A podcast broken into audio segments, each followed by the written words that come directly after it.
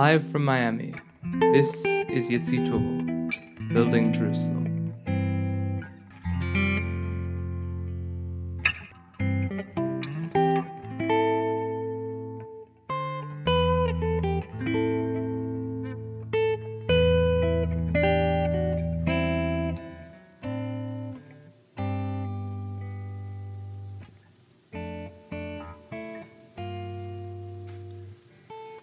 1978, the Lubavitcher Rebbe wrote a memorandum to Jewish healthcare professionals around the world.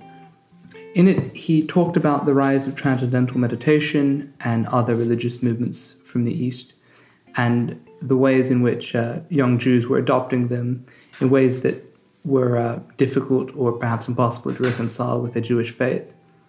The Rebbe called on people who uh, were in positions to do so, people with medical training or meditative training, um, to work to develop or work to, to um, ascertain uh, pariv forms of meditation, forms of meditation which would achieve the same therapeutic benefits without being religiously problematic for practicing Orthodox Jews. Uh, I have with me here on the show today a couple of people who independently heard that call uh, in their own ways and about 30 years later ended up married. It's my pleasure to have on the podcast today uh, Simcha Gottlieb, who's a meditation teacher, film and radio producer, and doctor of Chinese medicine, and Frumma Rosenberg Gottlieb, an educator, author, and meditator who has been cited in Time magazine and appeared on Oprah. Simcha and Frumma, pleasure to have you both on the show. Pleasure to be here. Thank you so much. Lovely. I uh, I wanted to start with this letter because it's it's coming to both of you at a at different points in your lives. I was wondering if you could um, uh, tell me a bit about where you were when this memorandum came out. This was in early in 1978.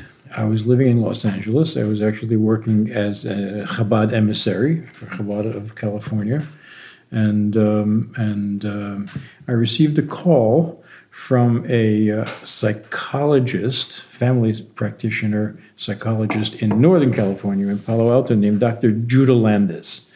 Um, we had not met before, but we had mutual friends. Dr. Landis had, was involved with Chabad in Northern California as well. So a mutual friend had directed him to me because he had received this memorandum from the Rebbe basically um, encouraging him, asking him and encouraging him to begin exploring and subsequently promulgating this kind of, uh, of, a, of a meditation practice, which is not associated with any foreign, alien, Eastern, idolatrous, uh, philosophical uh, underpinnings, uh, and which would be acceptable for Jewish young people, not only young people, but primarily it was a youth movement at that time.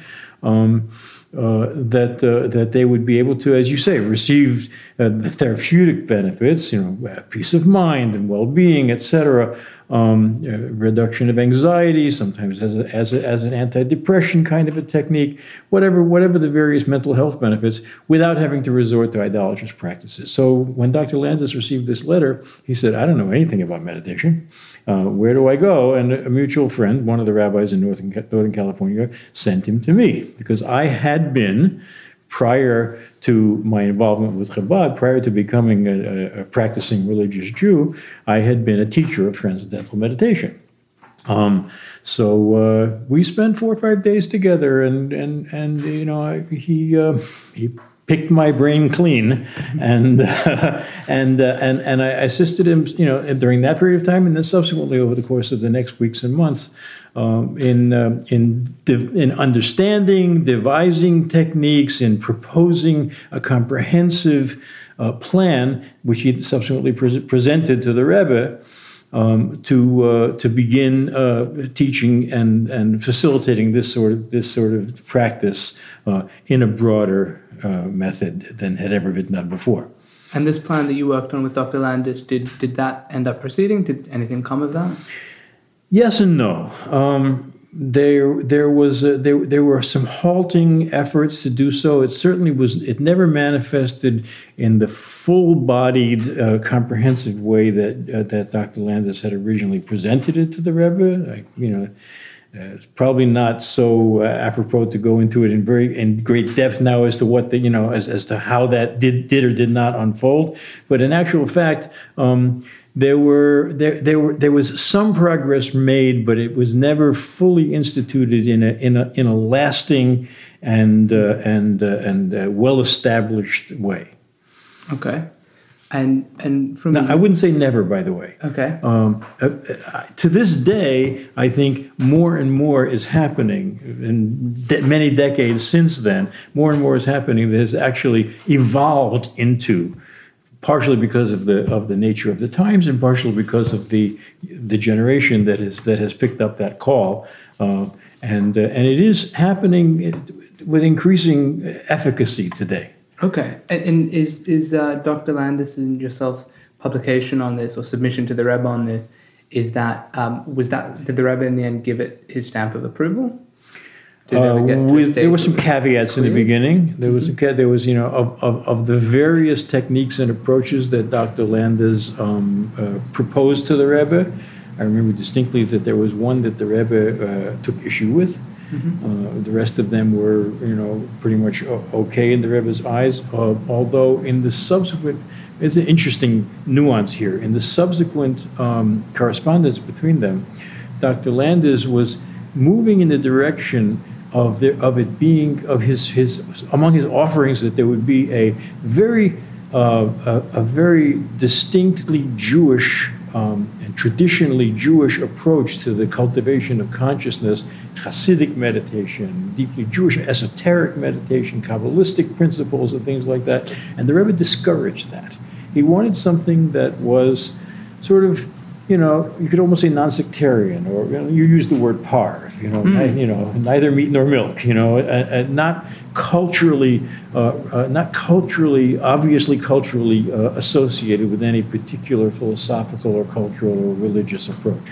All right. Well, it's interesting you use the word, the phrase non-sectarian because um, my own, most of my own meditation um, studies were uh, in S.N. Goenka's uh, Vipassana uh, camps, and he he loves that word. He loves to call Vipassana non-sectarian, which um, the Rebbe seemed to be pushing for, specifically stuff that wasn't wasn't heavily religiously Jewish. It was more just stuff that Yeah. would work on anyone and was therapeutic. Yeah, and Judd Landis, Dr. Landis, at that time kept sort of being drawn to the notion of there being of it being, you know, of, in addition to all of this sort of non-sectarian material, he also wanted there to be a Jewish meditation. He himself was delving Right. into that a little bit more than he ever had before, and the Rebbe kept saying, "Whoa, hold on, you know, no, this is not for now." You know, not that there isn't merit in that. Obviously, meditation, as you know, I mean, Hasidic meditation is its own world of, uh, of you know, of, of very great in-depth cultivation of consciousness in Kabbalistic terms.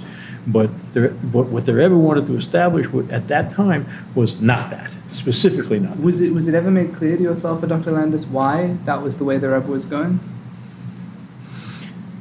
Excellent question. Um, From me, Frumma? do you know this? Um, yes. When, um, when, when my first husband and I were approached about um, working on this project, um, my husband was the director of the Chabad drug program in California. I didn't know there was a Chabad drug program. Yes, yeah, yeah. Wow. So That's um, fantastic. Where does one sign up? I don't know. I'm too stoned to tell you. so um, no, this was this was um, in the Chabad House on on Gayley Avenue in Los Angeles, and um, and it was a program that was designed for Jewish people who were having issues with addiction, strong enough issues with addiction that they needed to be in an, a residential rehabil- uh, rehab program Right.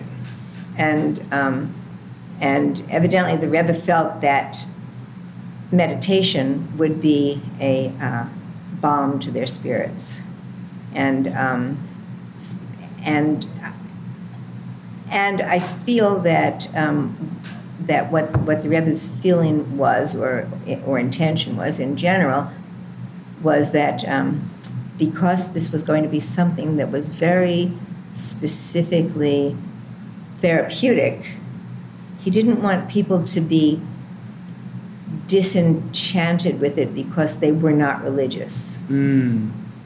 He wanted to give anybody who was having issues with anxiety, depression, just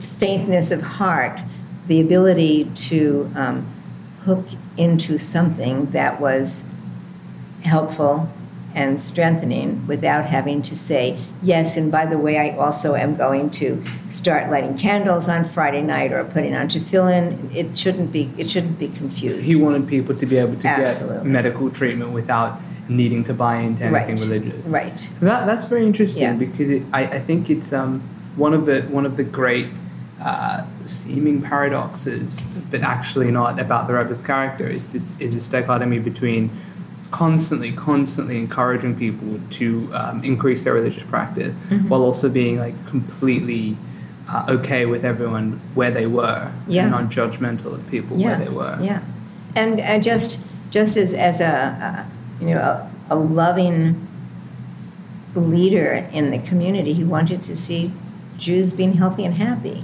Yeah. and you know, and and from that, spiritual practices would most likely grow. But the idea with the meditation was not to bring people into a Chabad house and get them more involved with Judaism. Right. It was to give them a therapeutic modality to. Uh, um, do you do you remember um, how it was that you came to hear of this memorandum, the same memorandum? So I don't 100% remember whether it came directly from Judd Landis or whether m- my husband was approached because of the fact that he was running the drug program and it seemed, and he was known to be a meditator and a teacher of transcendental meditation. And so um, he seemed like a logical candidate to get Right. involved with this. Right. Yeah. And and was that was that a a, um, a turning point in your career, or was that was that did that come somewhere in a on a tangent that you were already on in some sense? I don't think it was a turning point in my career then, but once I became a Chabad house director in Pittsburgh and was involved in um, in working with people that were working out their issues and that were anxious and depressed, et cetera, and so forth, I saw how important it was to um, have something like this to, to, to help them. You know, that meditation was going to give them a new lease on life. You know, even even five minutes a day of understanding, you know, where that still small voice was inside, and and feeling more focused and more uh, powerful as a result of it, or more empowered as a result of it, was going to significantly change people's lives. Right. And and and you, Simcha, uh, same question. Did you feel like at that point getting that memorandum from Dr. Landis? Uh, similarly, not uh, not at that time, but it stuck with me. I mean, I will actually, I'll, I would, I would go back to answer your question. I'd go back several years prior to that in my very first private audience with the Rebbe, just with the Rebbe. Um, I mentioned to him in that in that meeting that I had that had been a teacher of transcendental meditation, that I had uh, sort of gone beyond that now in my Jewish practice, and that I felt a certain ability and responsibility to reach out to people who were involved in meditation, uh, but that I was concerned. I was very candid with the Rebbe, and I said I was a little bit concerned as to whether that was uh, safe for me in a way because I had been involved in an idolatrous practice. Not that I was into the idolatry per se, but tangentially I was exposed to that. Um, and uh, the Rebbe said to me, uh, I'll never forget it. He said, on the basis of the way you are asking the question, I would say that that would be premature, but you should do so and get involved in that when you become more comfortable in your new way of life. That was 1973. I would say, you know, it, first of all, it took many more years than I would have anticipated at that moment to become so comfortable with my new way of life that I felt, um, you know, adept at offering this kind of a thing to the public. And over the years, gradually, gradually, and not by 1978 when this had started happening, I gradually gained enough command of the of the of the Jewish and Hasidic meditative approach that I felt that I could integrate my experience with meditation uh, with Jewish practice in a way that became uh, that became sort of you know seamless and and whole in my life, so that much later on my career evolved into a, a space where it was including an emphasis on meditation. I, do, I use it in my medical practice now as a Chinese medical practitioner. Right. Um, and I have given, you know, I have a couple of uh, videos, you know, talks, presentations that, you know, that touch upon meditation as well, some of which are on Chabad.org now. And uh, so it has increasingly become a part of what I do. Uh, not that I am a, a, professional meditation teacher, but I am. But I teach meditation informally where it's appropriate, to whom it's appropriate. And and the way you teach it is it is it um, more in this in this uh, non-sectarian tradition the Rebbe was calling for, or do you put Jewish content into your? In my stuff? medical practice, it is more non-sectarian. Okay um, where appropriate and where there's a where there's that kind of resonance and on the part of somebody who you know who's, who's inquiring on that basis, um, then I uh, I will sometimes uh, uh, very specifically go into a more Jewish and Hasidic and Kabbalistic approach. And Frumma in your own teaching, do you tend to be non-sectarian, or do you tend to put Jewish content into your meditation? I tend to put more Jewish content in my meditation. I and not. It depends who I'm talking to. So I, I am I'm a life coach and I work with uh, addic- addiction counseling. In in that particular area, I I keep it non-sectarian. But I also do a lot of work with um, Jewish women. I, I teach emotional intelligence through Torah. Oh. And my um, t- to me one of the most essential keys to emotional intelligence is cultivating a sense of calm.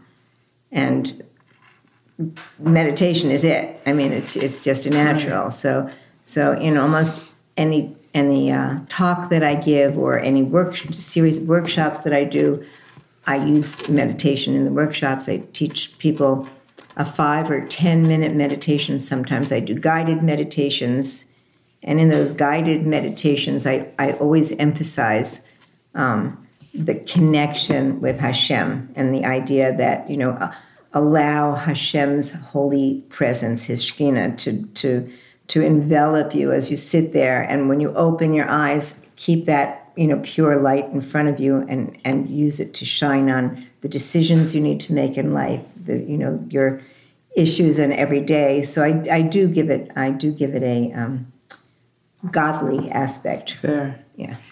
I'm, I'm interested in um, just digging in here for a second. When you say uh, training emotional intelligence yeah. requires first a um, the cultivation of calm. Yeah. Why why is cultivation of calm so essential for emotional intelligence? Well, because emotional intelligence is so much about perception. And if you're responders or your transmitters are fuzzy because of the fact that you're um, anxious, uptight, you know, producing too much uh, adrenaline, uh, working from your uh, amygdala instead of from your cerebral cortex, whatever it is. So you're not you're not going to make the best decisions and you're not going to make your decisions from your highest self. You're going right. to make it from your habitual self from your panicked self from your uptight self. So you know it's not you're not sowing the seeds for an emotional an emotionally intelligent life. Okay. That that comes from calm begets calm. So in terms of interacting with other people it's it's just huge to have a, a calm center and to be able to um, kind of broadcast that to people you're you're dealing with. So so it allows everybody this sense of well, let's stop and chew this before we actually talk about it. Let's let's think first, right. which many of us don't take the time to do, and and um, and it also takes away the sense of um, emergency from mm. whatever situation a person finds themselves in. The, the, you know the difference between being able to say, "Oh well, this is this is I can handle this. Yeah, Yeah. it's not an emergency. It's just what it is. It's interesting because like it, it seems that the default way of being in the modern world is is one of, of emergency. frantic. The red lights are always flashing. frantic absolutely between uh, the amount of interruptions we get from our phones Ah, that was one in the background. crazy Yeah. right and and and and i mean you know everybody talks about how marvelous it is to have email but i remember when i got five letters a day instead of 145 emails a day it's it's you know it's frantic Yeah. I, um I'm interested also I, I I I have so much to get through here, but I just just want to take a moment when you say you teach emotional intelligence through the Torah. Mm-hmm. Do you mean like you pit, you find a narrative where someone's acting emo- with emotional intelligence and say what Sometimes. So, Okay. so, sometimes, sometimes I do that. I just did something on uh, on Queen Esther and the and the and the the real story behind the story of Purim um, that that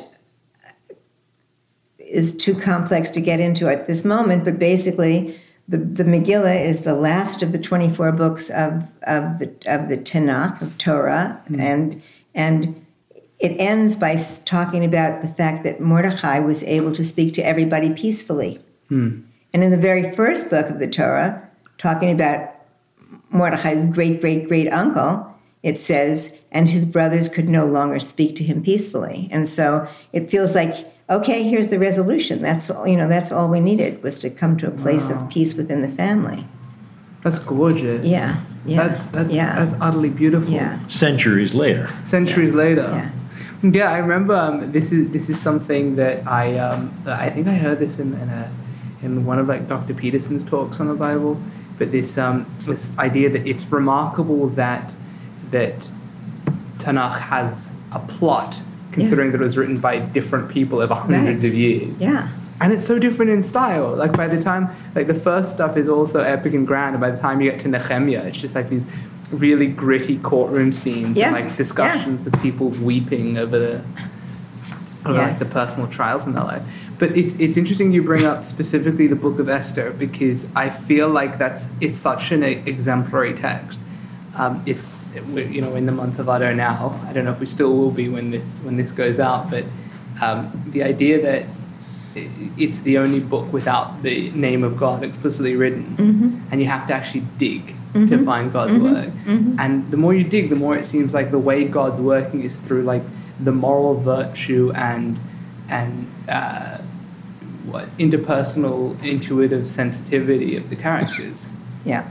That's I'm digging. Is that is that at all adjacent to your take? It's it's very adjacent to my tape, and and I, I mean, Esther is such an exemplary model of emotional intelligence. They say that when she was in in the uh, king's harem, because they took the most beautiful girl from every uh, province, 127 kingdoms, put them in this harem for a year and they watched them to make sure that they didn't have any social diseases, to make sure that they were operating properly enough as women that they would be able to be potential m- mothers to the king's children, and um, and and it says that Esther was able to speak to each one in their own language, and each one felt like she must come from their country because she really spoke their language. So this idea of compassion, that that that true royalty was compassion and getting what other people were about, is, you know, one of the big lessons in Megillah Esther. No, I hear that. Yeah. I, I'm, I think like I- this is this is um, pinging at something that's deeply personal for me, uh, but I found that um, it, when I, I was I was raised in a religious family and then not religious for many many years, um, and during that and and I mean the first for the first few of those years I was a very aggressive argumentative atheist, and then for the next few of those years I was I, I was more of a religious explorer, so I, I uh, would go to, from from from faith to faith and try re- to really deeply understand in its own terms. And I got to this point where I could have a, a serious spiritual discussion with anyone of any faith because I figured out where the sort of benchmarks are in their in their particular map of, of the world. Um, and now I'm sort of in this in this place where I get the, the I'm, I'm becoming more um, you know conventionally orthodox religious and I get the advantage of having like a single language that you're teaching your your prayers and your studies in. Um, and I'm, I'm not sure how much I, I still get to use foreign terminology when speaking to foreign people in Mhm. reference to the same ideas. Mhm. Have have you two struggled with this? Sure. Well, I, I actually, um, in the uh, addiction coaching training I did, Yeah. I had um, my, I, I, the two people that I worked most, most closely with in the program were a um, Catholic priest who was a sex addict and um, and a. I'm sorry, um, this is in, in a what? uh, it was an addiction program. We were all becoming co- addiction coaches, Okay. and and and um, Wait, and he. Hang on a second. You- This was this was this is a sitcom or this is real life? this is real life, but I'm not I'm not exactly done because the other person that I that I worked with a lot was a, um, a former Playboy centerfold who had um, three daughters who were heroin addicts, and they made a virtual show about them called the Bling Ring. Oy. Oh, I'm sorry to hear that. Yeah, so But also, like, the more I hear, the more sitcom this sounds. I I know, I but think it I'm should sorry. be said that he was a recovering sex addict. Yeah, well, recovering.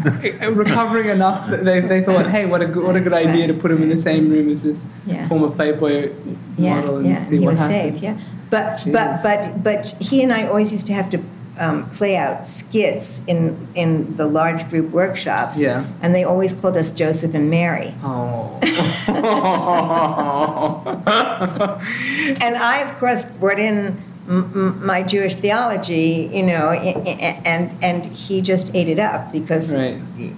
he knew it. He knew it. He knew he knew it maybe in Latin rather than in Hebrew, but he Right. exactly knew what I was talking about. Sure. and it was great.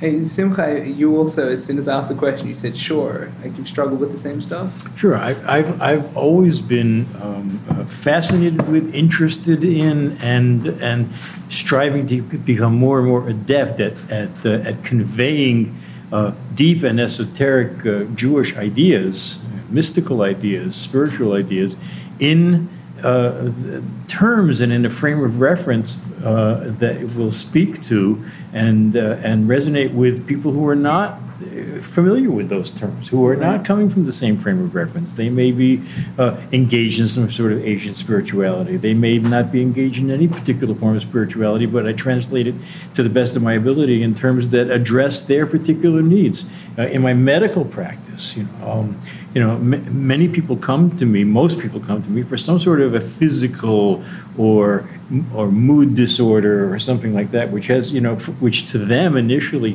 has no, and and in the in the in the context of our conversations has no particular um, spiritual or mystical uh, dimension or significance. But I take the ideas and the perspective that I have gained in my own studies and as- strive to translate it in terms that are meaningful meaningful to them in terms of their own physical and psychological reality. Um, same is true for uh, for the way in which I convey the principles of Chinese medicine. I'm a stu- I've been a student of Chinese medicine, really, even since those days in the 70s and, or, that we were talking about before. Uh, th- then it was informal. Uh, at a certain point in my life and, I- and my career, I went back to graduate school. I was pushing 50 at the time. Uh, and I spent four years of graduate school becoming uh, a, a professional, uh, credentialed practitioner of Chinese medicine. I've been doing that now for you know nearly 20 years, and uh, and I see uh, a great deal of uh, of common, not necessarily common language, but common perspective, and, and, uh, between some of the philosophical principles of Chinese medicine and lahavdil, the principles of, of Hasidic philosophy. Um, and I articulate that sometimes to students and- of Chinese medicine, sometimes to my patients in my Chinese medical practice, sometimes to rabbis and students of Hasidus, you know, who can who will understand and benefit from the parallels. You know, I had one rabbi in LA. I was there. This was, goes back about 10, 11 years. Uh, we were speaking one night. And he said, "Tell me what is the you know what's yin and yang in Hasidus." You know, Oh. Yin and yang, of course, is you know one of the fundamental principles of Asian philosophy. Can, can I have a shot at this before you give me? Please do. I, I imagine that, that that yin and yang in Hasidic philosophy is um, it would be uh, Hakadosh Baruch Hu and the Shekhinah in exile. That's definitely one of them. You know, there are many dimensions of that. How did- how- how of did you answer parallel. the question? How I answered that at the time, and this is a, perhaps a bit esoteric, but uh, but uh, I said it's uh, the idea of rotzo v'shor. Ratzo v'shov. Ratzo is the is the impulse of the soul to detach itself from this material world and ascend to to unification with the Godhead. You know, to to return to the spiritual source from whence it came before it was invested in a body and in this material world. Shuv is the is the is the subsequent uh, realization that the soul was sent down here for a purpose, and I have a sense of responsibility to return and and inhabit my body and inhabit the material world and accomplish something here, so that uh, so that I resist the impulse to merge into a, a, a, the vast, infinite recesses of spirituality and come down here and live in a, in a in a relative world, in a physical world, in a material world, and get something done that which needs to be done. And Right. slow down at a yellow light, right? There you go. Well, I I um I hear the uh, the ratzo v'shov um, idea. For those listening in who maybe aren't familiar, it's it's based off the um, the vision in the Book of Prophets of the angels running and returning. Yes. which a, a lot is said about in the Hasidic work. Right. But um, just how how does that map onto yin and yang for you? Well, so um, uh, yin, the yin impulse is uh, is a uh, is is a, a recognition of the of the uh, of the the the nature of, of the primal nature of substantiated reality. You know, I'm here in this world, uh, in a world of, of flesh and blood and bone, and uh, and and actual events. You know, which is uh, which is uh, which is a um, uh, which requires my presence. It requires my uh, my engagement.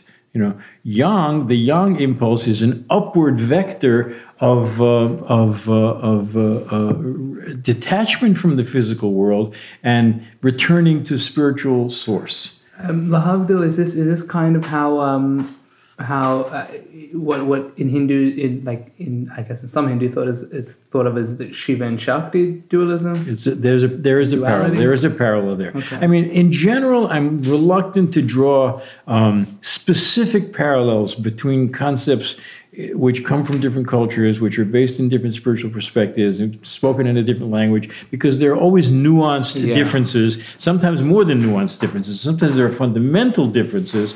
You know, it may seem to be parallel, but when you dig deeper and deeper and deeper, you come to an impasse where where you really realize that they are they are profoundly different, but they appear to be the same. And the same is true between yin and yang and ratzo v'shov and all these kinds of things. You do, know, do you have an example of that that springs to mind of spiritual concepts seem parallel, but then you dig and you're like, ah, I'd have to think about that a bit. Um, I would say, you know, well, let's put it this way.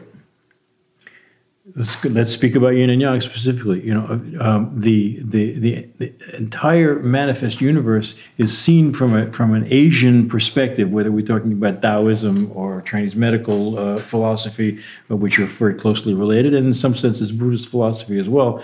You know, it's seen as a manifestation of, of yin and yang, of that of that you know day and night, hot and warm and cold, hot and cold, expansion and and contraction, uh, centripetal and, centric- and centrifugal force uh, that is very much um, uh, uh, defined by that binary dynamic.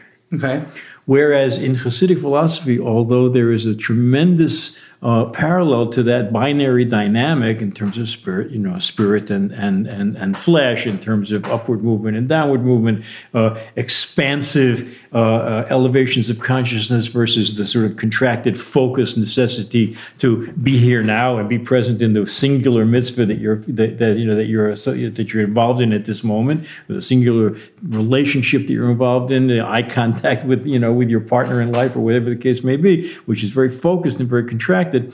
But by the same token, there is in Jewish philosophy, in in in in Torah, uh, uh, uh, foundational Torah wisdom, And in, and in the depths of Kabbalistic and Hasidic philosophy in particular, there is a sense of an underlying essence which is godly, which is not limited to the polarities of the finite world Right. that it that is embedded within and harmonizes and in fact obliterates the distinctions between higher and lower between spiritual and physical you know we often say for example that you know god is not spiritual to say that god is spiritual would be to limit him because he, as just as he is spiritual he is also physical and material. You know god is in the material world in the same essential way as he is in the ab- abstract Right. you know uh, uh, uh, refined sublime spiritual realms as well.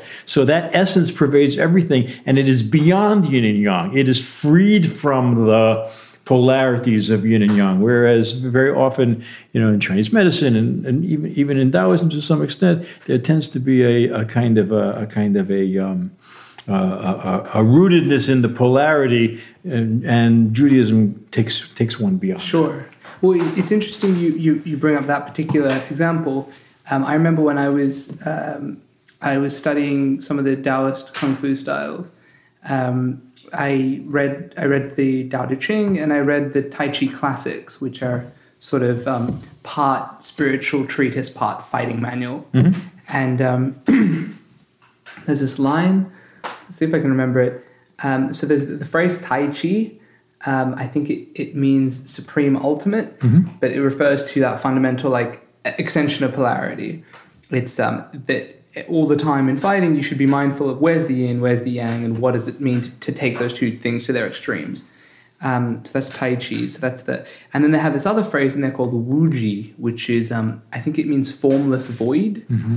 And the line is um, Tai Chi comes from Wuji and is the mother of yin and yang. In um, in movement, they separate and become yin and yang, and in stillness, they fuse and return to Wuji. So now that you've expressed it in that way, I will say to drill down further into the fundamental distinction between that Taoist and Asian perspective and a and, and a very specific Jewish perspective is that is that in Judaism, in Hasidic philosophy, in Kabbalistic uh, per- perspective, um, that that unformed, void, non-polarized essence hmm. is conscious and intentional. It's God. God Right. desires to have a dwelling place in this in this lower realm. God wants us to accomplish something, not because He needs it. He doesn't need anything. What do you give to the man who has everything? You don't can't give him anything. You can give him the the nachas, so to speak. You know that you know that knowing that He has spoken and we have and we have responded in kind and we have listened to Him and and and and uh, and and and uh, and fulfilled His His intention. Despite There is an being able to intentional godly presence in the world, Right. whereas in, from the Asian perspective, it tends to be sort of cyclical and aloof Mm. and detached. Well, I see. I, I wonder about this because I, I feel like the, in in um, in the path, it certainly seems to be that way. So one of the things that I um, that I notice is like a lot of the uh, that both both in in our, our own Jewish tradition and the Havdalah in the Eastern traditions, you um you get this. Uh, this, this central focus on on not getting not getting caught on things that aren't that aren't the thing, right? And so you have like this Disentanglement, detachment. Right. So, the, I mean, the way the Baal Hatanya phrases it is, i- um, I think he, he takes the phrase Elohim Acherim, other gods, and he's like, what that means is getting hooked on anything but God. You get lost in something, and that and that's it's it's idolatry in some sense, because it's forgetting the oneness. But and then like you go to the east, and it's like a lot more familiar. People talk about the um, uh, non-attachment as the as the high virtue. So you'll you'll sit there and you'll watch, and something will show up, and you'll notice your attachment to whatever, and you'll learn to gently release that. And it seems to me like this is based, I would guess, like mainly off narratives of the Buddha that, that I heard from S.N. Goenka, um, that what happened, like that process is, is the practical process of learning to let go of everything that isn't it. Um, well, I'm trying to remember the phrasing. He, he says, like, it seems that the Buddha hits enlightenment, and I'm trying to. I, I don't know if I can remember the phrase, but something like all his life from then on is like utterly devoted towards the service of others, and he's energized by that, right? Mm-hmm. And like his description in this form is something. Again, again, it reminds me very much of a young Chabad emissary getting out there and, and Service and devotion. Yeah. right, Right. But, But I, I think the difference is a difference of in uh, approach. I think Right. that uh, in with the young Chabad emissary, it's going from the outside in. First, first is the doing. Do it, do it, do it, do it, do it, because you know it's the right thing to do it, to do. Right. And then by doing it and doing it and doing it, you become it rather than becoming it, and as a result of that, going out and doing it. right, Not so- waiting for enlightenment. Right. Well, I, I see a great advantage um, if you can start your shlichus as a as a non-enlightened twenty year old. Yeah. You get a lot more done. Absolutely. Exactly. You have the energy. right. It- it- this whole conversation calls to mind something that that that we- that uh, we heard from Allen Ginsberg, the great Ah. The great poet of, of the Beat generation. Uh, we um, we uh, we interview. I didn't do the interview. Another friend of ours did the interview. We interviewed him for a magazine that we were working on back in the day. And this, is, that also goes back to the 70s. We, I was associated with a, with a group that, that, that published a magazine called 613 Magazine Oh my god. and we interviewed we interviewed Allen Ginsberg. I, I wasn't present at the interview, but I edited the material that you know that was that was subsequently published. Um, and one of the things he said to our interviewer, it was Hinda, um, a friend of ours who's still a friend of ours now. Um, he said Judaism has. He said, no, he said Buddhism has everything that Judaism has, except God.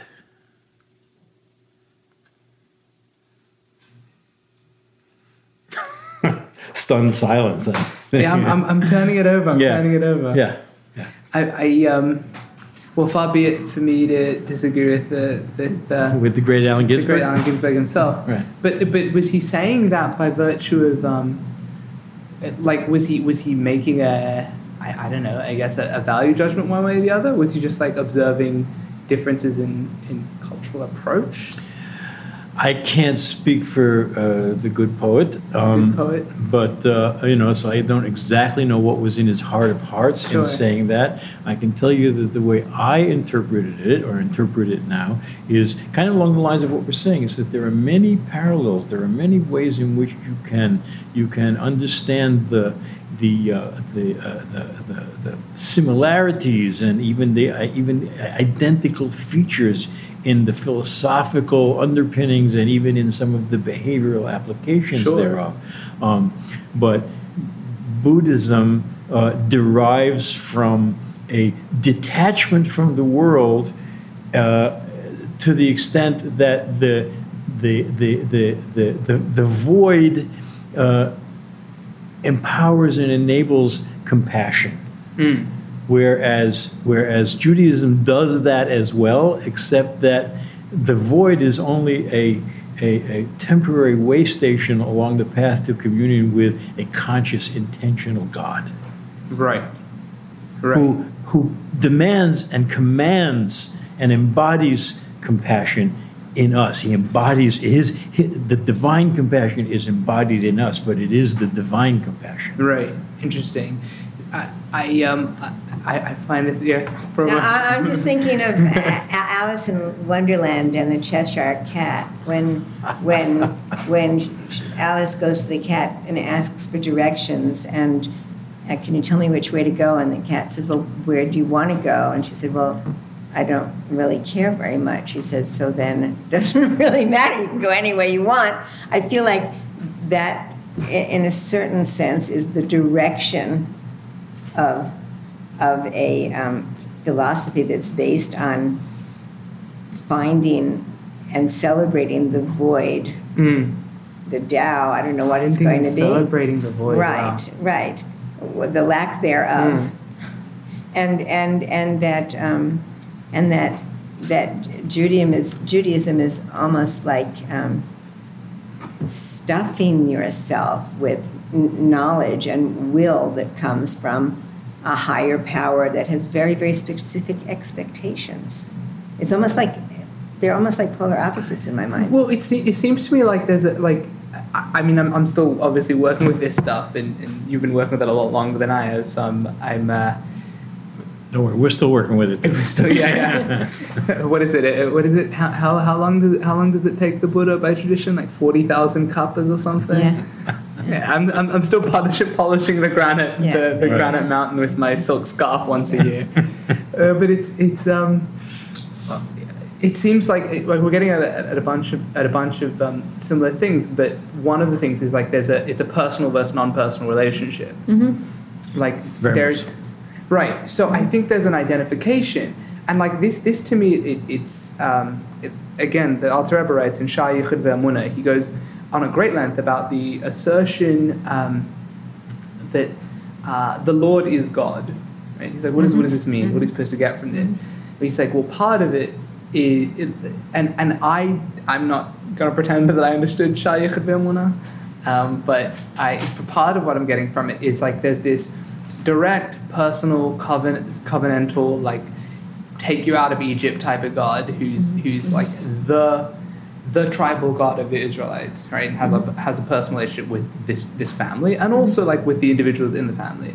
And then you have like the vast impersonal force of nature, which you know the Baal Tanya mm-hmm. points out Elohim mm-hmm. has the same gematria as Hateva. The numerical Right, correspondence, the nature, Nature, right. and God.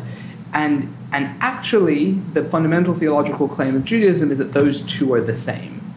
So we have, I mean, to move into the yin yang model, you have this sort of, maybe this is the, the, the, koan at the heart of Judaism, that you have God as sort of, um, if you take if you take the sum of all things as the yin, then God is the yang, yang in that relationship, and then you can narrow down to the individual, and God, God is the yang that yin.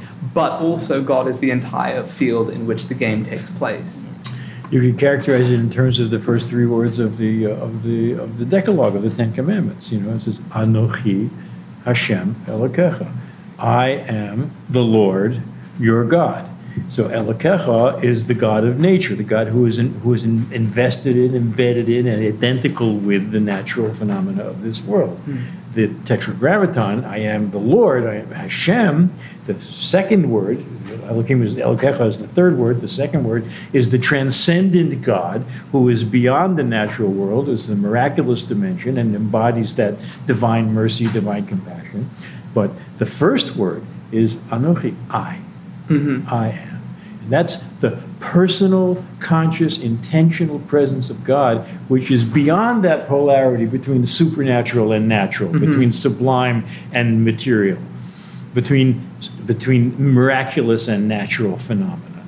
It is just I. It is just, it is identity. It is the identity of godliness not even godliness, because godliness is already a, is already a quality that emerges out of God, hmm. or that is a, that is a feature of God. It's not a feature of God. It is just the identity of the essence of God. I, I am Anochi. Anochi. So that I, I think that's what's that's what's in some sense, again, like this is just digging into into the heart of the distinction here.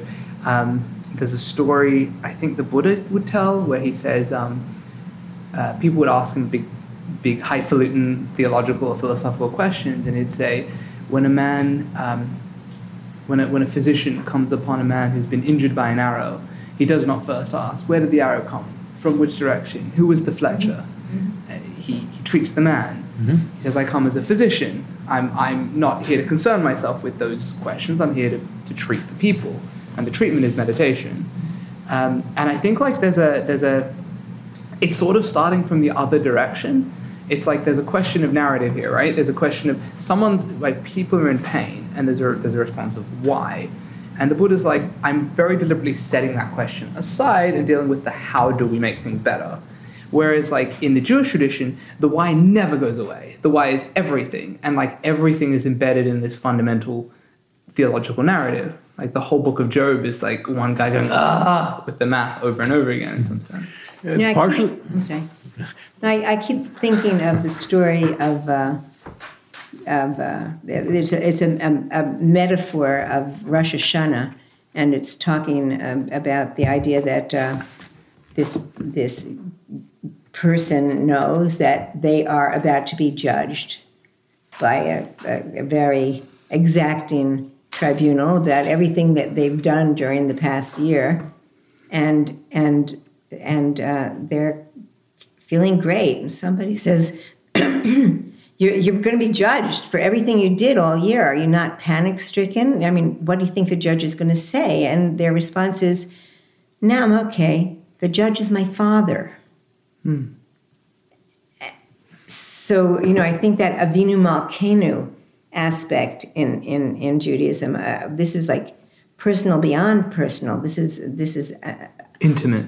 intimate and, and unconditional and, and, and yeah, intimate and extremely, extremely connected. And um, I don't feel that um, that I had that experience when I was studying Buddhism. Right. The the Tao or, Dhamma doesn't seem to care Yeah. about the individual in the same personal yeah, way. Yeah, That's yeah. interesting. It's about the Tao. It wasn't about me. For those at home who are uh, who who might not have the translation, Avinu Malkeinu are the, the first words of I think the Yom Kippur liturgy, also the Rosh Hashanah liturgy, Yeah, and there well, there are, there it's a motif repeated often right. throughout our the prayers. Father, our King. Avinu, our Father, Malkeinu, our King. Exactly. And so the way we're addressing God as He sits in judgment above Yeah. us is our Yeah. Father, our King. Yeah.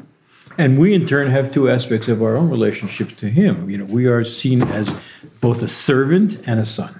And there are aspects of our inner work where we uh, strive to be a faithful servant as though He were not our Father. And yet, by the same token, another facet of that is a recognition that we are a son and we are devoted to him as as as a son is to a father. And uh, those are those are two different aspects of, of of the work that we need to do on ourselves that we you know as we mature as we evolve. Could I could I ask about that? Because I think so much of the um, the what the machinery of halacha seems to function very well in the in the servant mode. Can you give me an example of, of a time when it is uh, more apt for a Jew to to be filling the shoes of son?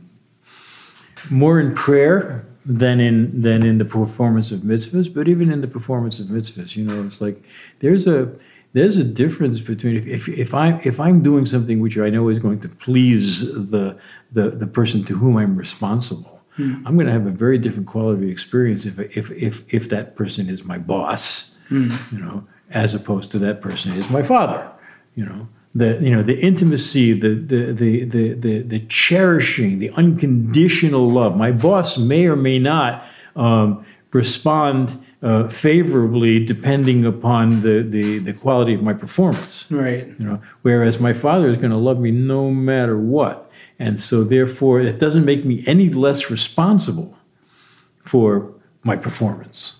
But I, but but but there's a, a, a sense of confidence, a sense of overarching unconditional love, which doesn't exist in the servant to master relationship, which does exist in the in the in the son to father relationship. when you're, when you're describing it like that with the with this idea of confidence, it does seem like um, uh, there there one of the gaps here is is this um, gap between results based outcomes and and performance based outcome. Like you can go into the work with the confidence that if you do the work with all you got, you're going to be fine, even if the results don't come out the way you intend them. Uh, what comes to mind is one of the one of the aphorisms of the Ethics of the Fathers, where it says there it says that the "Ein alecha ligmor," the work is not yours to complete. Hmm. You're not necessarily responsible for getting it all done, but by the same token, you're not exempt from this from from from the ongoing and consistent obligation to do the best you can. Right. So this is this is where I think that meditation enlivens and enriches uh, Torah practice. When, when somebody goes through the motions, so to speak, they know that they're expected to pray, or they know they're expected to put on tefillin, or they know that they have to have everything set and proper before the Shabbos comes because there are things that they can't do once it's already Shabbos, and they're going kind of like robot, robotically about whatever it is that they need to do so that they're faithful servants. Um, that that's that's in my mind not a rich Torah practice. A rich Torah practice comes from waking up in the morning and the first thing you think is is you know there's a prayer that we say um, thank you God for restoring your soul my soul great is your faithfulness in me you're so faithful to me that that you know I'm going to have a great day. And and when we start the day with that kind of um, passion and love and connectivity, so it enlivens you know everything that we do during the day, and and it and it, and we act from from love in doing the same. Uh, putting on the tefillin or getting or or or making Shabbos on time or whatever it is, we're doing it now from a sense of passion, a sense of love. And you know, I, I, I sometimes think if I had the choice of somebody said, you know, there's there's two guys who really want to marry you. One of them will will do everything that they're expected to do, and they'll do it, you know, properly. They'll do it systematically. They won't let you down. It'll all get done. Competently. Exactly. A good boy, a good boy. The other one will be passionate about you. They'll adore you. They're, you know, that that who would you who would I go for? I mean, who did I go for? So we're, we're going right. to not answer that question okay. on radio. Wait a minute. so so so I, so I think I mean I think that the meditation um, ignites the passion. Well, right, right. The meditation. So it's interesting when you say ignites the passion. Yeah. Because so much like my training was in in the, um, I guess in a sense the most minimalist uh, form of meditation, mm-hmm. at least that I've encountered. Mm-hmm. Right, vipassana. Like a big thing they stress is we're not bringing something else into your mind for you to focus on. You have your mm-hmm. breath already, you have your bodily sensations already, work with those. That's it. Mm-hmm. And what you do when, when you start focusing on paying attention to your sensations rather than to, to the endless stream of thoughts that floods your mind is that stuff can sort of get cleared off the table. Right. And then you have space again. Right. And when you have space, then the stuff that's really important to you can flourish. Precisely. So when when when when you can um, when you can be a a, a, vessel for the magnificence of the world that you live in because you're not so full of yourself mm. and not so full of your anxieties and your fears for tomorrow and your remorse from yesterday and you can just really really be here in the now you can see how absolutely magnificent the world is in glorious technicolor you know and it's like wow i want to be a part of this and i love it and i want to do everything that's necessary to to make it really zip with enthusiasm. And that, that enthusiasm and that joy is, I think, what, what you know motivates us to be really in flow. Right. And and uh, that that's where you know when, when I'm teaching meditation, that's that's where I go with it. I want I I, I um, it's it's used now a lot in in positive psychology. Harvard, my you know my our, our friends actually who endorsed our book, Shawn Achor and Tal Ben Shahar, they're they're they're big into the idea of of meditating for at least five minutes a day. Why? Because it it um, it expands a person's happiness, and and when a person is happier, they're more effective and they're more enthusiastic and they're more motivated, etc., and so forth. So that's that's you know that's my my connection at this point to meditation is getting that you know, getting to that happiness place. Fair. Yeah. Well, I mean, while you brought it up, uh, let's talk about your new book, Awesome Aging. Yeah, yeah.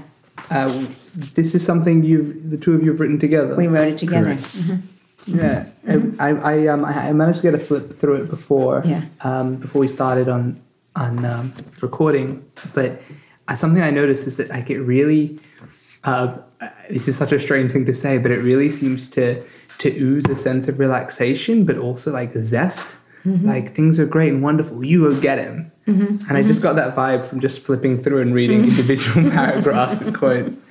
Was, was there was there something in particular that called you to read to write this book? Was it one of your ideas and the other came on, or? It was, um, and there's a lot of ways to answer that question, but uh, but uh, what comes to mind is that actually our original thought when we decided to write a book together that would somehow encapsulate you know our uh, our uh, accumulated wisdom you know over the over the decades of our of our lives uh, uh not necessarily with any finality because there's always more to learn and more to say uh, but at least at least up to this point we we wanted to write uh, we we considered a title that was called holy holy holy W H O L L Y. Oh, very good. Another Ginsberg reference. There you go. Um, right, um, and uh, uh, uh, and we decided that uh, we consulted with a few people, and we had a we had a, a writing coach, actually a publishing coach, um, and um, and uh, um, one of the things that we determined would, would, would, would assist us both in the writing and, and subsequently in the publishing and hopefully marketing of the book um, was to, to specify a more narrow niche target audience. Because when you try to speak to everybody you speak to nobody. Right. You know so the holiness the wholeness of our approach the the expansive overarching you know nonstop Uh, uh, uh, and, and, and not particularly well defined nature of the idea of wholeness, mm. we had something very specific in mind in that regard, led us to reconsider and, and decide that we, were, we would best speak to a more specific target audience, and that target audience is our cohort the baby boomer generation. You know, our our you know, the people that we grew up with who have a shared uh, uh, uh, experiences and you know went through the 60s and the 70s and the, you know and and the or even the 50s for that matter. Some mm. of us, you know, the baby boomers. You know, there is a there is a tremendous a tremendous shared ground among us. Um, and uh, so we wanted to address something that would be specifically targeted to the 50 plus crowd, let's say, the 55 plus crowd. You know, um, so we uh, so it evolved into Awesome Aging. You know, nonetheless, one of the under underlying themes that is really threaded throughout the book is the idea of whatever we do, we want to do it with a sense of wholeness. You know, of of uh, of uh, integrity in the sense of in the sense of uh, um, uh,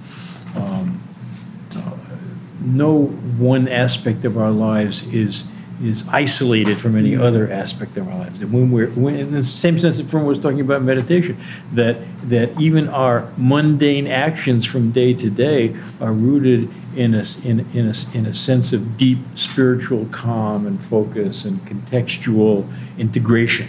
Right. You know, when I say in, integrity, you know, I mean in, in, you know, I mean in the sense that, that that our thoughts and our feelings are integrated with our actions and our and our responses to the, you know to, to material uh, uh, phenomena. Sure. As well.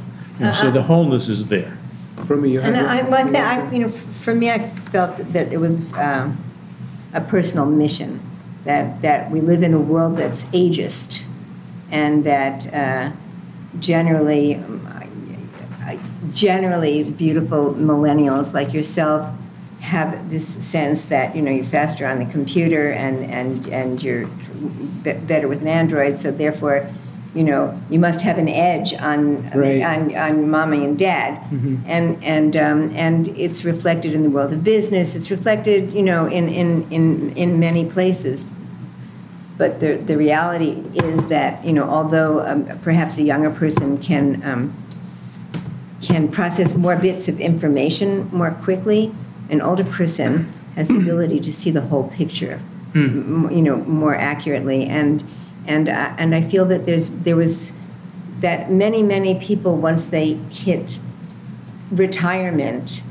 Um, identified themselves as who they used to be instead of realizing that they have another third of their lives you know that that are really a time of eh, the greatest potential because they're not so involved in, in carpools and changing diapers and proving themselves to a boss someplace. They can deal with, you know, in, interact with the people that they want to interact with. Most people have, you know, somewhat of a, of a cushion to fall back on so that they have more spare time to be, you know, really getting into the things that, that, um, that could be most satisfying in life and that, and that they don't because, because they think they're has-beens we very pointedly and specifically uh, discourage in the book uh, this idea of retirement.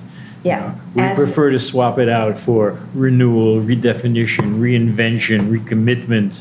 You know, retirement is like you know what, what it's over. You know? Yeah, throw in your hat and sit down. Yeah, right, else to do. yeah, yeah, yeah. Exactly. Running out the clock. Right. Right. Yeah. yeah. So that's, I mean, it, it seems to be. Um, I, I, I remember like it took me so long, just just on a personal level, before I realized that the wisdom of, of the elderly is like a real phenomenon. Because you know you you grow up, especially in a world that's changing as quickly as it is, and.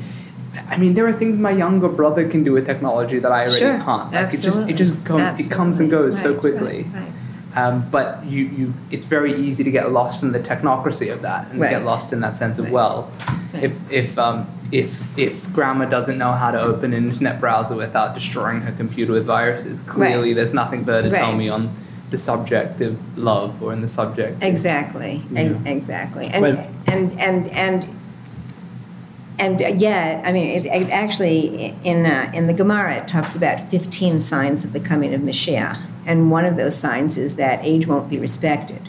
Ah, Yeah.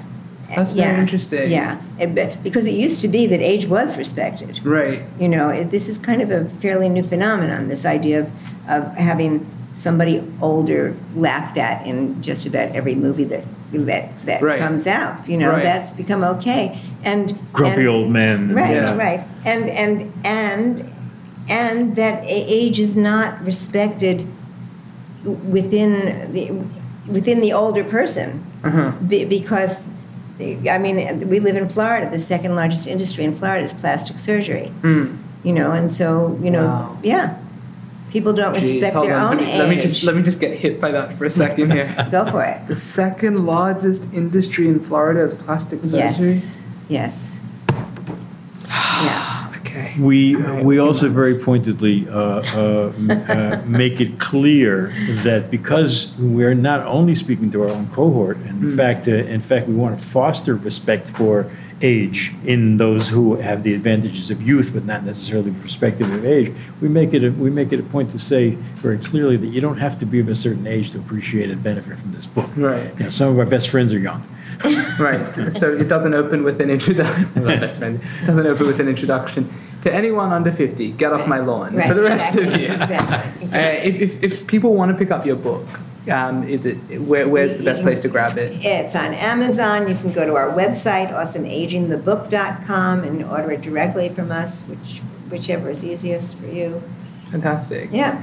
Um, I wanted to ask about some uh, someone that's you you had something to add on that. I, I can't remember the name of the international um, um, Bookseller. sponsor that we that uh, I mean bookseller that uh, I don't remember either. Uh, Oh yeah, Amazon doesn't work everywhere no, anymore. no no no It no if someone is uh, if someone is not you know within reach of Amazon, you can just Google the book and you probably Right, find the yeah. book. So Awesome Yeah. aging the book. yeah Book depository maybe. That- that's exactly that's I think exactly that's what it is it. the I book think that's it. Huzzah! you I got think it that's so it. it's Get on on the Book book depository yeah which absolutely. which I would recommend. I've had lots of good service from them. Um, I, I wanted to ask about uh, this. This name's come up a couple of times now. Um, Allen Ginsberg. You said you did, you weren't there for when your magazine interviewed him, but did you ever meet the man or see the man perform? I saw him. I saw him uh, perform his poetry and uh, and play his uh, harmonium. Uh, you know, on stage. At the, I remember when- when in uh, uh, in New York several times. Um, my father, may rest in peace, was uh, was familiar with him, knew him. They, My father was a kind of an anarchist revolutionary poet Classic. back in the day, and when, you know, when, when so you say back in the day, like which decade was this? Uh, we're talking about. I mean, well, I remember from the '60s. You know, I mean, in the '50s, I was I was a child. But you your know. father was already in my father in the, 50, Ah. in the '50s and '60s, basically. Yeah, yeah. Uh, so they knew each other. I mean, my father was certainly not a poet of the stature of Allen Ginsberg, Sure. but he was a but he was an accomplished poet, and you know, if I do say so myself, as his son. But um, and uh, and uh, so they knew each other. I was familiar with him. It was like he was a he was an a, you know a very present figure in the in the culture in the counterculture, really. Sure. You know, in, in which I came of age.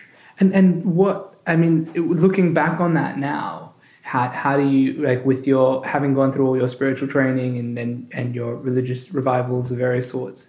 How do you, how do you see him now? I was seeing Yeah. Allen Ginsberg Yeah, specifically. specifically. brilliant, inspired, misguided.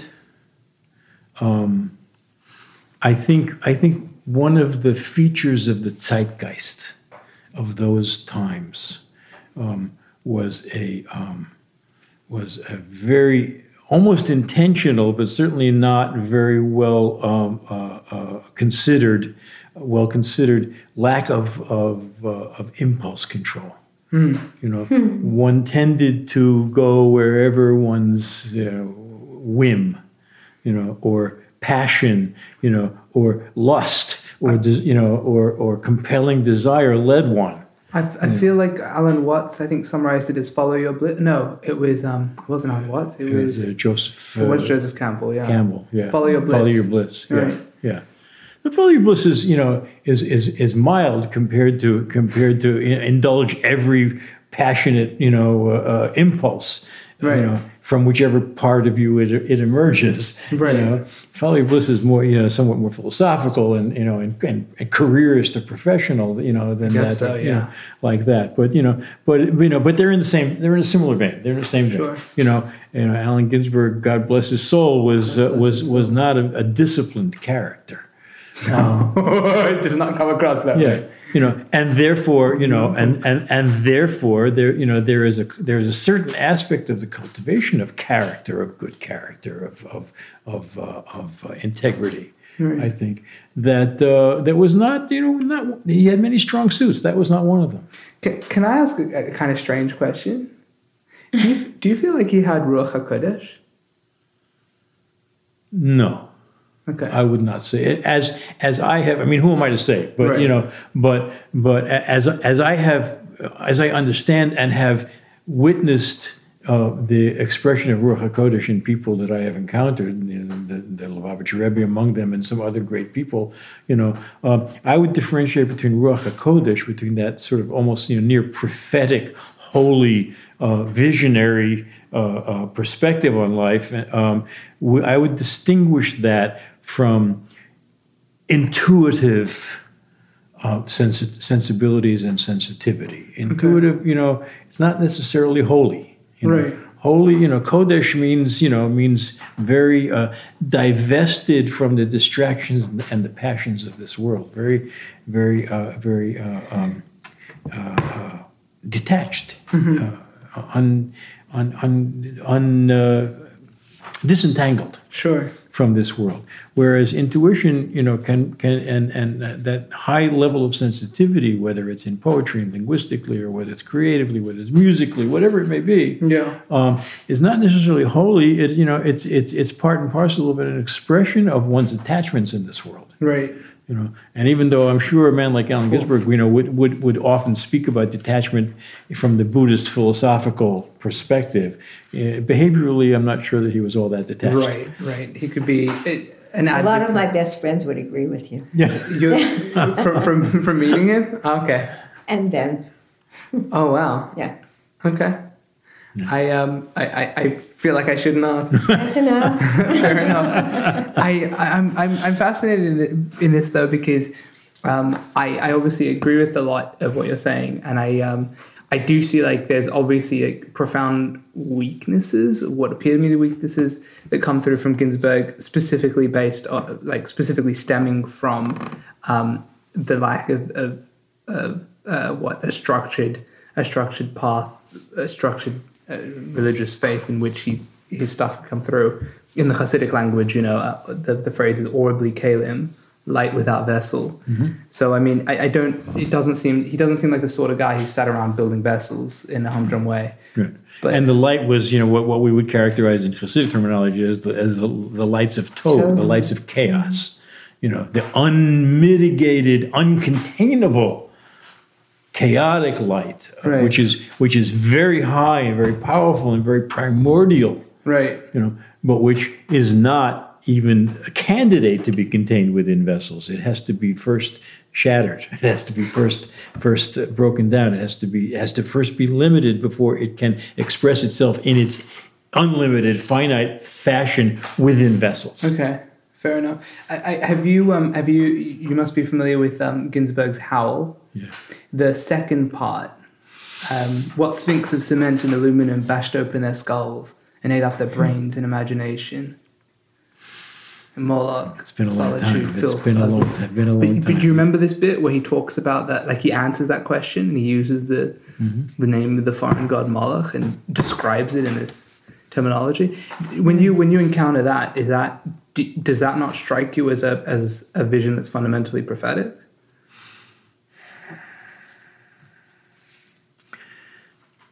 And among the criteria for prophecy that uh, the Rambam Maimonides uh, brings in, the, the laws of prophecy.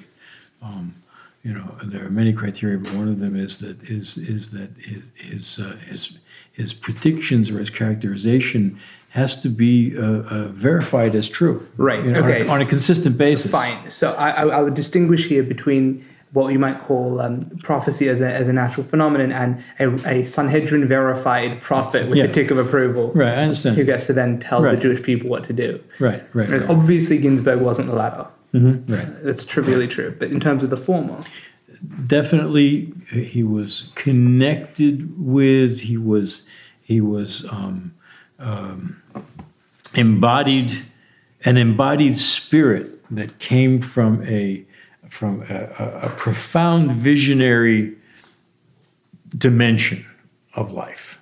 Um, and uh, and in that as I mentioned before sort of you know undisciplined or unconstrained or uncontainable uncontained within vessels kind of kind of a perspective you know there was a great deal of uh, of, uh, of visionary truth that reflected in there but it was not a visionary truth that can be that can be uh, applied in a, in a, in a manner that's that's healthy productive sustainable Yeah, sure. Oh, but like that. I mean, part of a big part of why I'm religious, I think, was that I went through. I I learned so much from from reading Ginsberg.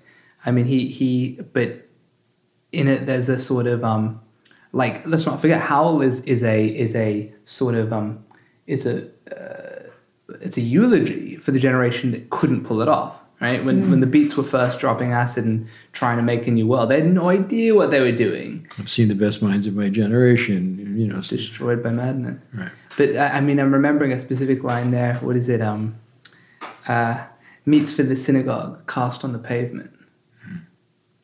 Yeah. So I mean, that like you know, you read that and think about that for a thousand years. yeah But the idea that there's a that there's something fundamentally nourishing that, that we are in some sense meets meets for the synagogue. There's something that we, we take that which is nourishing and transform it into the, the holy and the and, and and into acts of service, and that, that in some sense the the the wild um, uh, bohemian abandonment of Ginsberg generation was the casting of meat on the synagogue of, of meats for the synagogue on the pavement. Like that's that's a fantastic characterization, I think.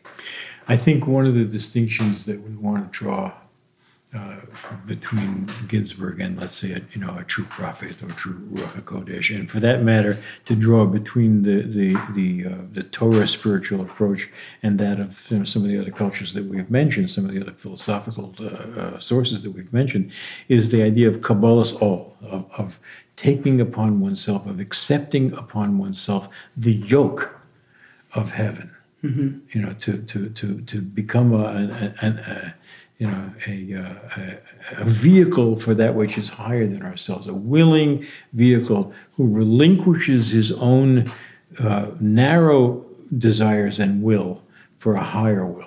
To wear to wear the yoke, to to to to put on the yoke and be guided and directed by that which is higher than ourselves. Somebody who's a slave to his own passions, you know, or or even to his own brilliant perception uh, is not necessarily uh, accepting the yoke upon himself, you know. And I would say also this Kabbalat ol the yoke. Um, eh, eh, eh, many times it it it, um, it sm- it seems to smack of, of of a kind of ser- slavery, like you know you're you're you're being driven by by by something you know uh, you're being you're being brought to the task on, against your will kind of thing. The acceptance of the yoke is a recognition that you are yoking yourself to. You are you are you are um, uh, binding yourself with that which is not only more authoritative but also more blissful and more and more all encompassing and more true and more holy and more and, and more beautiful and more and and more unified with all that is. and and more productive. I mean, when you think about the difference between, uh, you know, a, a, a, beautiful stallion out in the fields grazing and galloping as he will and letting the wind blow through his mane, it's very romantic. But when you take that same horse and you hitch him to a wagon that's filled with medical supplies. You know, he uh, he's you know he's he's he's accepted the yoke.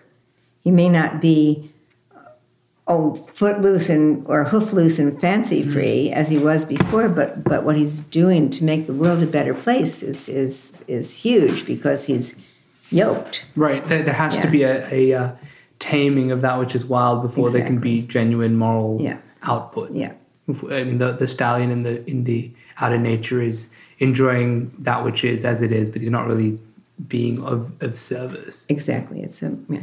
Right.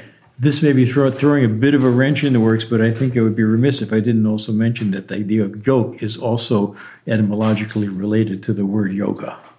That in Sanskrit, that's Really? the, that is the implication of the word yoga as well. That one is yoking oneself to that which is higher than oneself. But in yoga, in the Sanskrit, in the in the in the in the in the Vedic tradition, um, what you what one is yoking oneself to is more of a natural phenomenon. You really feel that way? In from the Vedic in the Vedic tradition? Um, it, it is also beyond nature, but Mm-hmm. once again, it's beyond nature in a, in, in a way in which it has, a, as the void, it has a relationship with nature. Uh, it still is not the essence of a personal God. Do you feel like um, the the work of of um, the the Hindu philosopher Shankara on, on, on Advaita Vedanta, this notion of not two-ness, that behind all the forms in Hinduism there is the Non-duality. one, Yeah. non-duality. Right. Does that does that does that shift your understanding of Hinduism in, in, in this in this model? Well, it, it, it, certainly nourishes my understanding of, of Hinduism. I'm, you know, I'm not, I'm not suggesting that the multiple gods, you know, who have so many arms and so many, you know, and you know, elephantine features and whatever, and all these representations. I'm not suggesting that that's a, that that's a, uh, that that that is is the is the heart and soul of what of what uh, Vedic wisdom represents. It's, Sure. certainly is way beyond that. You know, as as a matter of fact, there's a Jewish scholar who who uh, who. Uh, uh, kind of debunks a lot of the superficial denigration of some of the Eastern uh, uh, religious principles as And- just simply idolatrous. And he says those things, those elephants and those you know those many-armed uh, uh, graphic uh, depictions, it's kind of like just gargoyle, gargoyles on a church. Right. You know, it's not really what the, you know. It's not. We don't really believe in that. you said this is a Jewish scholar, Yeah, yeah. This- It's, it's Alan Brill. There's a guy named Alan Brill. Barrow. Alan Uh, Brill. Brill. Alan, Yeah, Brill. Know. Alan Brill. He's Alan actually Brill. speaking. Oh my God, he's speaking tonight. I missed. We missed him. he's speaking in Miami tonight. I, I, I had it in the back of my mind to go and see it, but uh, see his talk. But uh, he's speaking about modern Orthodoxy, actually. But he, he, I have one of his books. He wrote a book called called Judaism and Other Religions, and he is specifically a scholar of of of, uh, of Hindu and Buddhist uh, as well as other religions. He's a you know comparative religion professor. Very interesting. He's Yeah. a religious man himself. He's a modern Orthodox. Uh, I think he might even have smicha from from Yeshiva University. If I'm Wow. Uh, yeah, I think from Yeshiva University. Okay. I mean, on the subject of, of Jewish scholars who have um, strong opinions on on Hinduism, um, did you ever come across uh, young Richard Alpert back in the day? Not personally, of course. Read his book. You know, Be here now? You know, yeah. Heard him speak. You know, um, I uh, I did meet Timothy Leary once, uh, but I did not meet uh, Baba Ram Dass, Richard Richard Alpert. Uh, I, I actually had the distinction of being told by Timothy Leary not to take acid. Oh, wow! I was pre- I was pregnant with my first son, Wow! Now, and he said, "I don't think this is a wise thing for you to do." really, Timothy Tim, Leary. are you kidding? yeah. Timothy, I think every every man, woman, and child should run out and do acid right now. Yeah. Leary But not you. said, "Not you." Yeah. Wow. And, and that was you'd never done acid before. No, I had, but I guess I was so highly evolved. I didn't think I should. I needed any more. Fair enough. I, I was in my first trimester of pregnancy. That son, incidentally, um, grew to be an interior designer. So I think I gave him a good sense of color and everything. All right. Despite not taking acid Yeah, while you're right. pregnant with him. Just once. Just once in that pregnancy. Right. despite Timothy Leary's advice, he said, "Well, never." Well, no, it's prior to. It was prior. Okay, Right. but then once Dr. Leary That's said it. no. No more. Doctor's Wow. doctor's orders. I guess so. Yeah. Wow, that's incredible. Yeah. To be told by Timothy Leary not to take acid. Yeah. That's one for the memoir. Did you, you you met Tim Leary as well? I met him in. The, I actually went to a, a, a, an after party of a theatrical a theatrical group that I was working with at the time at his house in, in the Berkeley Hills. Wow. We had a party in his house, and so I was spent an evening there at a party. I didn't, you know, there was a lot of people there. I didn't, you know, really interact with him, you know, closely, you know, uh, uh, myself. But uh, at that time, I was on tour with and working with a company called the Living Theater. It was uh, uh, the, the sort of foremost uh, experimental avant-garde theater troupe uh, in, uh, in the uh, in the radical avant-garde artistic world at that time. Okay. 68, 69. Groovy. What were you doing with them? Well, my father was the uh, was the producer of their American tour, 1968, 69. So Yes. I was 20 years old. So I joined the company. I was taking care of the sets and building the sets and driving the truck that you know much much of the equipment was on. And I performed in some of the group company-wide set pieces. I also performed a bit. But I wasn't really an actor with the troupe. I was more technical Okay. assistance. Yeah. So so Dr. Leary never told you not to take acid. Never, no, he didn't. Never. But by that time, I was, you know, by the end, let's put it this way: by the end of that tour, in the in the spring of 1969, I pretty much figured out for myself that I was done with with that. Really? Yeah, I, I, you know, it was. Uh, we were talking about Woodstock. You know, we Yeah. said that you know that we had by the time Woodstock came around, we had graduated. My little circle of friends, we kind of graduated from that scene. You know, by that time, I was pretty much. Uh, I pretty much realized that uh, that uh, this was great, and, and and while it lasted, and and and and actually one of the you know my initial experience. My initial psychedelic experience was it was a milestone in my spiritual development, but it was a little bit downhill from there. Yeah. And uh, and by that time, I decided that it was time to move on to um, a more sustainable uh, spiritual pursuits. fair. And this was about you were about twenty at this point. I was yeah, oh yeah, I was tw- I was exactly twenty. When when was your in, what, your initial psychedelic experience? Uh, I was probably eighteen, something like that. Um, and uh, yeah, about eighteen. And was No, it, oh, Huh? sorry. I, I was I was I was in college. I was thinking about um, the the, um, the the fact that in every group there's there's four or five people who just look at the world as it is and and they're okay with that and they they're concrete and they want to you know move on in a linear fashion and then there's one person who is deeply feeling and and thinking and wants to understand why things are the way they are and how they could change them etc and so forth. And i think that that those are the people who were drawn to the um, the uh, revolution of the 60s and and later became um, many of them practitioners of of, uh, of uh, transcendental meditation and other other you know forms of spiritual practice like that. And and from that group came out this huge group of of chuba of people who just we were looking so deeply for something that was real and meaningful and spiritual and that was going to make the world a better place and was going to under, help us to understand what it was we were looking at because what we were looking at it wasn't enough yeah. there had to be more there had to be a deeper explanation of what was going on For me, this is this is a, another Ginsberg line: um, "Angel-headed hipsters burning for that ancient heavenly connection to the Oh, starry yeah, dynamo and the absolutely, absolutely. There And you so, go. Yeah, Yeah. and so yeah, it began to manifest itself through the you know through the through the the '60s and and and the psychedelic movement, and and then it wasn't enough for us. Right. You know, Well, it's, it's interesting you, this this particular um, progression from um, psychedelics to to Meditation, to meditation to, to to Jewish Judaism. practice. Mhm. Yeah. like that. That's that seems very. I mean, very familiar to me. But Yeah.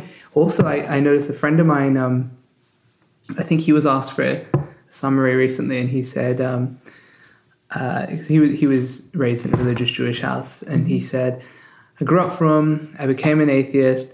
I did acid. Now I'm here." Mm-hmm. Mm-hmm. And and that that's like, what what what is it about that that particular progression that that that I mean that so many people seem to have followed, as you said. Well, I, the, the grow up from part is not something in my experience Fine. whatsoever. But you know, but but I but I've I've often said that given the the uh, the constraints and the stultifying atmosphere of you know materialism and and scientism, you know, uh, which was which were the the uh, which was the the the character would characterize the nature of my upbringing and my and my early in my late youth or early adulthood, you know, talking about after I graduated high school, Right. you know, from 16, 17 and like that, uh, I've often said that I think I would never have become religious. I would never have have have gone beyond the limitations of that lifestyle had I not done had a psychedelic experience. The psychedelic experience opened that window up for me um, in the sense of exposing me to that chaotic realm that we were talking about before, that chaotic, uncontainable energy. Um, you know, subsequently, you know, after after a few such experiences, thankfully not so many because Right. I didn't burn out. I have friends who did. They burnt out on acid. Yeah, you know, I, and I had a you know probably a weak enough constitution to have a certain self-limiting factor. you know, um, so I A you little know nausea goes a long way. To, yeah, yeah, exactly, exactly. So you know, so it it wasn't too long before I figured out that I needed to find vessels for that light. Right. You know, uh, but without having been exposed to that light, I doubt I would be anywhere near where I am today, and certainly not you know, a spiritual person. Certainly not not in Judaism, what have you. That's you know that was one of the uh, one of the turning points of my life. So I mean, I, I, I relate to this entirely. From is, does that does that ring true with you? Very, very much so. And I, I, I, um, I mean, I, I- I feel that we were part of this minority of- people who were just hungry, hungry for connectivity and and and enlightenment. And so, okay, yeah, I'll try that. You know, if that if that pill's gonna get me there, so you know, yeah, that that I'll I'll do that. And and then and then the, you know it wasn't enough and then it was time you know to, to go with the next resource whatever that was and and I, I i mean i work in a jewish school. I could lose my job for this but you know if if, if i were if i were expected to become a spiritual person from what i see people learning in school it just never would have happened. It, it's you know it's it's it's looking for something that was so close to the heart and so close to that searching part of the soul maybe not too long ago the the uh, the the the founder of Chabad in, in Florida, Rabbi Korf, who's quite a, an old man now, came into school and said, I would like you all to start the day with a moment of silence. Now, a moment of silence was something that that that was you know being um, proposed by Chabad to put into the secular school system because there was no place for prayer in it, you know, and it wasn't okay to pray in school. Suddenly, hearing this real master of, of Hasidus come into a school where people are praying and learning, you know, all day long and say, it's not enough. I want every student to start the day with a moment of silence hmm. was so exciting and so liberate, liberating to me. I was thinking, oh, look, there is light at the end of this tunnel also. You know, I think I don't think either one of us would uh, advocate or promote or recommend that uh, that anyone uh, uh, uh, follow in our footsteps, you know, and and, and use psychoactive substances as you know as as as a window to the realm of spirituality. Uh, you know, what was was, and everything that happens is is, is by divine providence. But but uh, but uh, you know, so that was that was then, and that was what we required given our uh, our background and our upbringing and the zeitgeist of Right. the of the time. Uh, I, I would rather recommend, you know, as the Rambam would say, you know, as as Maimonides always always uh, emphasized that that incremental, gradual change is much more appropriate than mind blowing radical change, whether it's in diet, whether it's in consciousness, whatever it may be. Um, but by the same token, I think one of the challenges, what Frum is pointing out here with, Rabbi, with that, that uh, incident with Rabbi Korf, one of the challenges of Jewish education today is to go beyond the the uh, the everyday quotidian you know uh, uh, uh, uh, predictable experiences even of such profoundly beneficial practices as prayer and studying torah and what have you uh, uh, and uh, and and and finding a window to spirituality which is not sudden and dangerous and precipitous and uh, and chaotic you know, as as as psychoactive chemicals were back in the day, but rather that you know ra- rather containable and sustainable, but nonetheless um, very um, very uh, given to the unformed ex- abstract experience of spirituality that gives every individual the freedom to discover his own internal godliness. Right. Hence, five minutes of meditation before a person starts to pray, five minutes of meditation before a person starts to eat, you know, to, to get down to what is the core? You know, what is it really? A- And, and to be able to be receptive. Yeah. Meditation will mean different things to different people. Yeah. You know, Yeah. it's, it, it- you know, there is no one size fits all here. There's no one prescribed pathway. Right. You know, Frumma and I, you know, Frumma mentioned before that one of the things she does with her students or clients, what have you, is guided meditation. You know, she'll walk them through a scenario. Uh, it may be an envisioning a rainbow or, or an idyllic scene somewhere. I'm not personally, I'm not a big fan of guided meditation. I think meditation is something that emerges from within the silence of the individual's consciousness, uh, and any attempt to guide it from the outside is uh, takes away some of the spontaneity. Although I recognize for some people and for Frumma and for some of her clients, I recognize the value of that. It's just not my speed. It's not my Right. style. You know, Sure. so I emphasize different sorts of practices. You know, and and and, and in that eh, grade graduated continuum, there are many variations on those themes. You know, so uh, but so it's way, way more complex than you know than, than can be discussed you know in this limited context sure. but but uh, but um, you know but everyone needs to be shown and then subsequently personally individually discover one's own path Yeah. Well, it, it's. Um, I'm reminded of something that Sam Harris says uh, in, in his book Waking Up. He writes um, that uh, meditation. What is it? No, he says he says um, uh, psychedelics are like um, taking your brain and strapping it to a rocket ship and lighting the fuse. And meditation is like um, slowly raising a sail on a ship. Yeah. Yeah. apt i haven't read sam harris but i'm a little bit aware of some you know some of, some of what he stands for and what he's said um, and uh, but i appreciate that that's a you know that's a that's a that's an apt uh, metaphor Well, I, I feel like when you mentioned earlier something about I wouldn't have known there was a, a light to strive for before psychedelics. Right. I, I'm. It, it's it's a point of like I, I'm serious contemplation for me now. If the sorts of the sorts of um, what understanding spiritual depth, um, con- conceptual possibilities that seemingly everyone has after doing psychedelics, if that's even accessible for people without psychedelics, except for perhaps like an, a remarkable few. And- But on the other hand, I, I would take issue with saying that everyone who has psychedelic, psychedelic experiences does have that sort of spiritual awakening. There are many people for whom it's a purely a recreational joyride. Right. So I think I think like I'm I'm I'm sort of against the the use of, of the medicine as as um as what's the what's the gentleman's name? Two brothers who went off and did shrooms in the Amazon. I've missing his name. Oh. Doesn't ring a bell for me. Oh come on, no, you know who these people are. Who who brought shrooms to America? a couple of brothers, No, not two brothers. Carlos Castaneda. Who was who was it? Well, Carlos Castaneda writes about peyote mushrooms. Right. Yeah. Right. Peyote cactus is not mushrooms. Peyote cactus, peyote buttons is Right. not mushrooms. I don't know. I, I I, I don't know remember this what it is. particular history of psilocybin. Yeah, fair. no, it's just it's just like these were these were like big.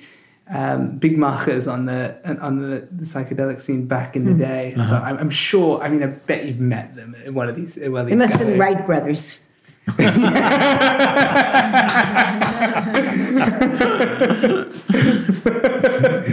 yeah, the two pioneer flyers, exactly. That's it. That's it. Um, yeah, so I, I, I uh, like, I again, like the, the name will, the name will come to me, I'm sure, God willing. But he he, he refers to it as the medicine. Right. He says there are people who don't respect the medicine. Uh, for them, it's like a night out on the town. It's the Yeah. same wild drinking hooliganism as, as anything else, except here are some Right. added features.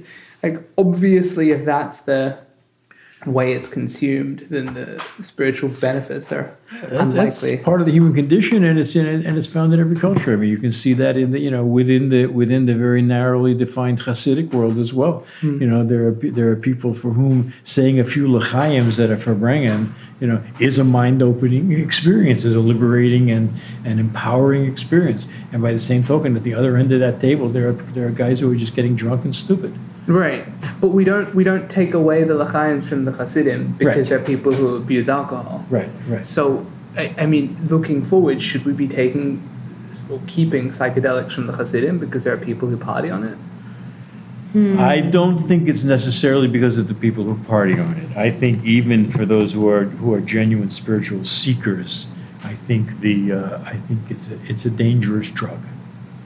Um, I think it. I think the um, the, the, downside uh, is uh, is more critical than the upside um, in most cases. Really? From a the other Uh, same vibe? yeah? I, I, I, um, I would have to say that we are both extraordinarily liberal and open minded in our rejection of drugs. you're both you're both very liberal and open minded in your rejection. That's that. correct. Explain. Well, be, because it was, you know, it, I mean, for, for, for us, it was something that um, was extremely uh, helpful when we didn't know any better. And, um, and I, now that I know better, and now that I've spent an, a lot of time working as an addiction counselor, um, I, I, I would say that particularly, particularly um, people whose minds are still d- developing, Yeah. ages 18 to 25, are, you know, are, are actually, you know, raising havoc with their, with their, with their psyches by getting involved with sure. drugs. And I think that, um, I think that, that it, um, it, it's, it's an, it becomes an escape, an escape from developing relationships, an escape from facing obstacles in life.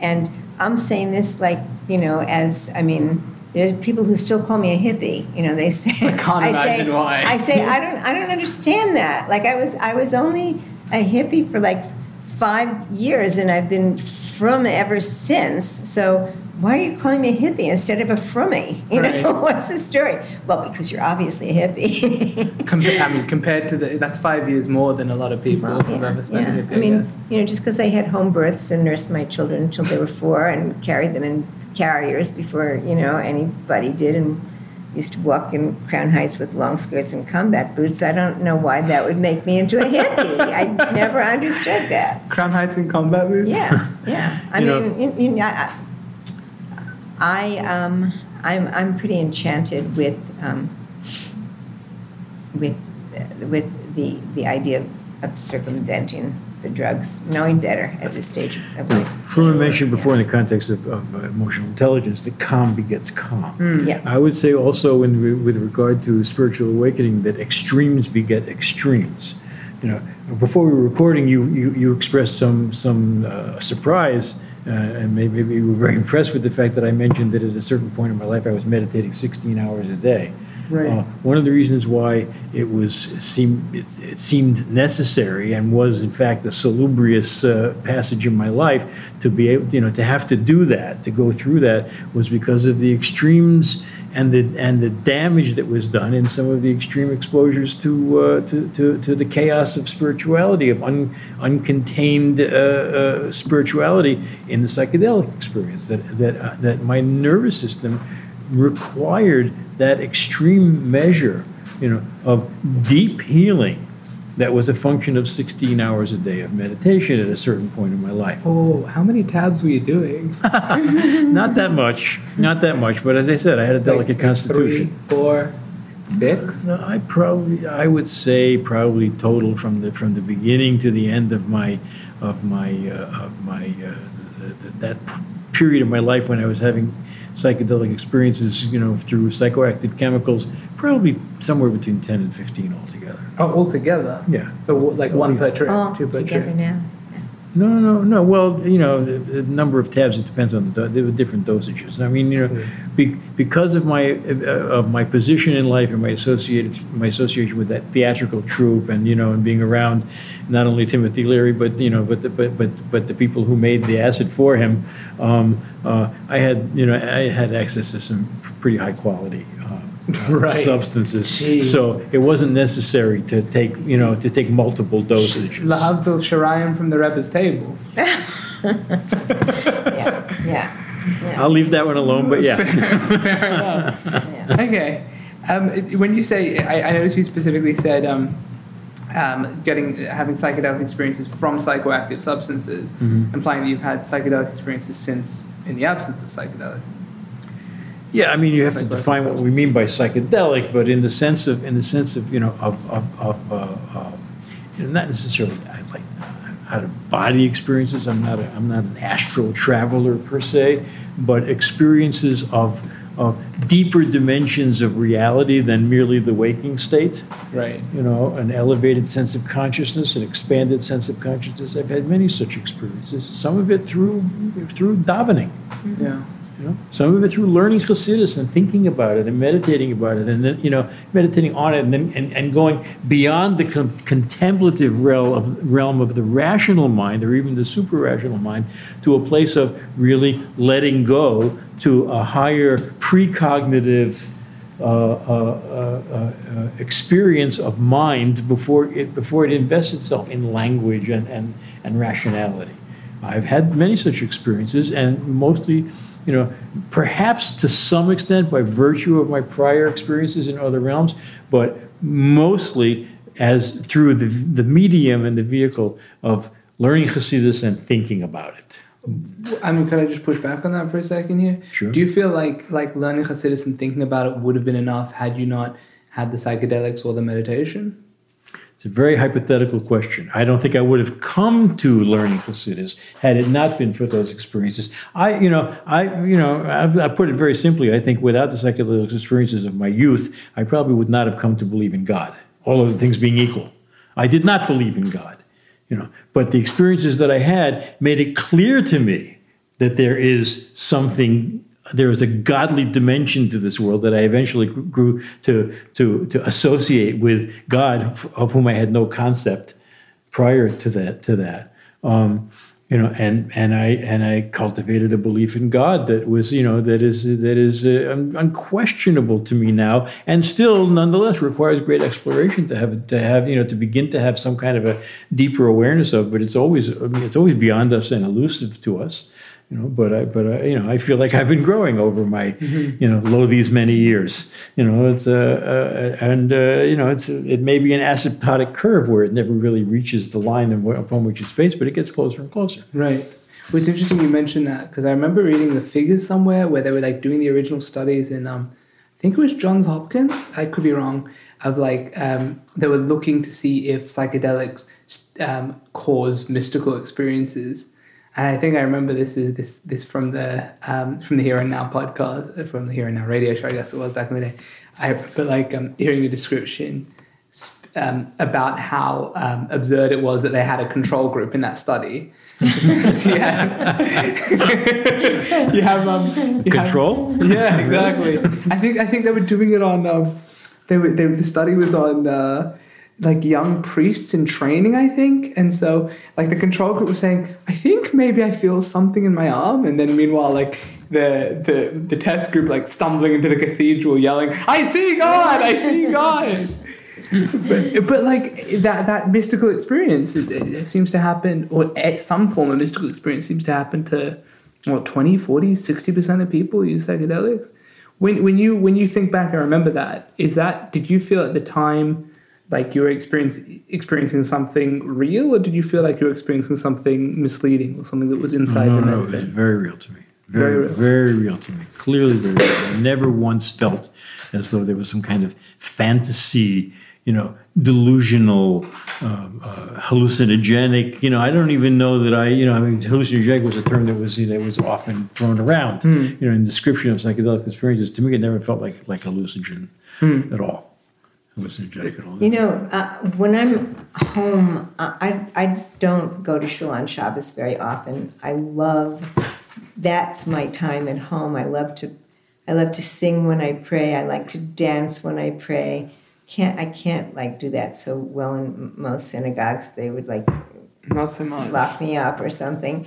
But w- when, when I'm when I'm home and, and praying on Shabbos morning, I I see a molecular change in in the in the air, in the walls, in the flowers, and and I and sometimes I think to myself, where's this coming from? Is this from some old place, or is this from a place of of of deep learning and faith hmm. that that that that's what I'm looking for, and because I'm looking for it, that's what I see, and and I, I think that um, people can bypass the psychedelic experience and go into the searching experience and get to those high places. I, I really do. really I really do. really I really really, really do. how Yeah.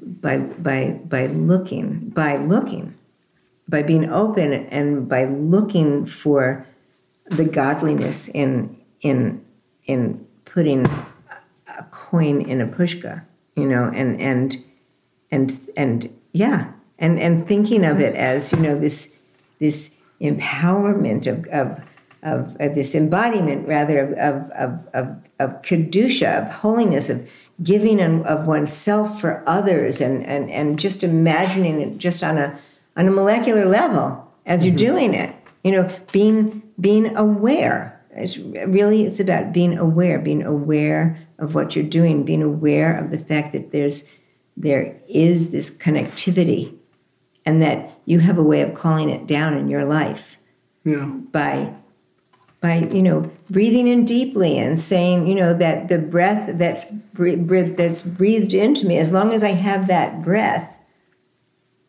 i'm connected you know and the, the fact that the word nishama and nishima you know if, with every breath they're, they're the same words you know the word for The- soul and the word yeah, for breath. s- the word for breath and the word for soul. It's the same. So to to to to to look for that godliness in in the things that we do, to look for the godliness in, in when when I'm in the kitchen preparing a meal, I could be in the kitchen thinking of you know I better knock this off and get it on the table right or I could be thinking about the fact that that um, I've been entrusted with this unbelievable opportunity to provide nourishment, to be just like God is. God, you know, God opens His hands and He gives to every living thing exactly what they need. Exactly. And that's what I'm doing. I know exactly what what my husband needs. I know exactly what my children need, and I'm I'm giving them life in a very specific way and being godlike. So I could just think about it as, oh, man, I better order some pizza, you know. But right or I could think of it as this deep religious experience. Sure, but I, I mean, surely, like when you say when you have that, right? You're going into that into these into these experiences. You're going when you go put mm-hmm. the money in the pushka. Mm-hmm. When you mm-hmm. go, you have that foundation of, of both the psychedelics and the meditation. Right, And right. and like if you say to someone, all right, look for it, right? You can go put the money in the pushka, and they can go put it next to you in the pushka, and they can be looking for it Right. the whole life, right? They can take they can take a couple of minutes to try and be um, attentive to putting the, the, the coin in the push. And they might, I mean, in all likeliness, I, I, my guess is they would never have a moment that would touch the profundity of of what I imagine I would term a psychedelic appreciation of putting a, a coin in a pushka. And like that, that memory allows, like it, it shifts the, the dimension of what's possible. No, You said the magic not word sure. memory. I'm not sure because because no, I I s- s- some of the people teachers that I follow, uh, I, I I s- I feel are on such a high level and such a profound level that they've got that without ever having to have stopped on the way. right. They- I, you I, I don't I don't discount yeah, the fact that yeah, some people can do it, right? Obviously, like you have Yeah, individual yeah, um, masterful mystics and Yeah, so on. yeah. But but I think that for the for the rank and file, the idea that that's that that's within reach, it, to me, it doesn't seem it doesn't seem um, realistic. One of the reasons why, one of the many reasons why I gravitated towards the study and then subsequently the practice of Chinese medicine and acupuncture is that um, is that it facilitates the the awareness that accrues from releasing physical sensation to the spiritual dynamic from whence physical sensation comes. Say that again, please. Facilitate. I know. It's, I think I caught it, but I'm not. it's very abstract. It's like you know, it's like what you know. What happens when you put an acupuncture needle in a point? There is, you know, it's a very very fine needle. It's not, you know, it's not painful. It's not. It doesn't take up much room. It goes. It passes, you know, but in the spaces between things, in the skin and the flesh, and the, you know, and the body, you know. But what happens is somehow there is a there an, an opening is made, which which which releases the physical substance of of the body in that place to the the open emptiness from whence it comes Right. so that it can be it, it, communicates with that which is beyond the physical realm but with it but but but from a very physical very dynamically physical activity you know, you know, I, I, I, I, and I recognize that that may be very, you know, poorly articulated or, or difficult to articulate and difficult to understand. You know, I, I, I'll say it, I'll try to say it in another way. I have a young friend on Facebook. I've never actually met him in person, but uh, but we've had some interesting conversations. Are and you he, sure he's real? What? am, I sure, am, I, am I sure you're real? Being catfish very gently. That's for sure. Um, and he's struggling with uh, with you know many things in his life without going into detail. He, Sure. he actually cited something. It was in a recent Hayom Yom, the book of the you know the daily uh, aphorisms of Yeah. the Rebbe, of the of the of the Rebbe in Hayom Yom. One of them it said something to the effect that truth is not the, the working on truth, the avoda, the service, the the the the, the, self the uh, development, the self development of seeking truth is not about saying something that's true or comparing something that's true to something that's not true. It's about finding truth in your fingernails. Truth, uh, that a person who has really cultivated truth has truth in his fingernails. Fingernails. Also, fingernails. And he said, and he he quoted this. He actually, I think, took a picture of it from the book. You know, he posted a, he posted the image online. Hmm. You know, and he said, and he said, "What the hell does that mean? Can somebody explain this to me?" And he actually tagged me hmm. on the post so that I would, you know, maybe try to pick up the baton and and and explain it to him. You know, and I haven't, and I told him I have some thoughts about it, but I didn't get to it yet. And I don't know if I can do that in a threaded conversation online. I don't know if I can explain it to Yeah, you. sure. But I have a number of thoughts about it. But one of the things that one of the things that to just to be to, to begin to, to explain that is if one puts one's awareness on one's fingernails mm-hmm.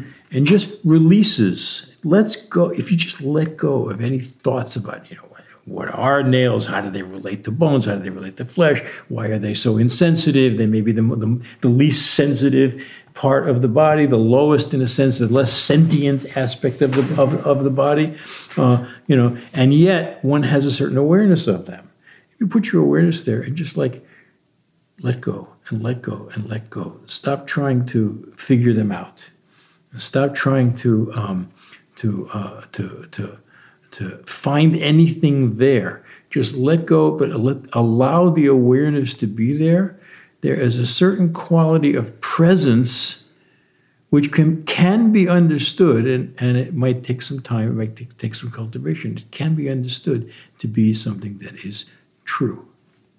It's true, it's real, it's consistent, it's, it's nonstop.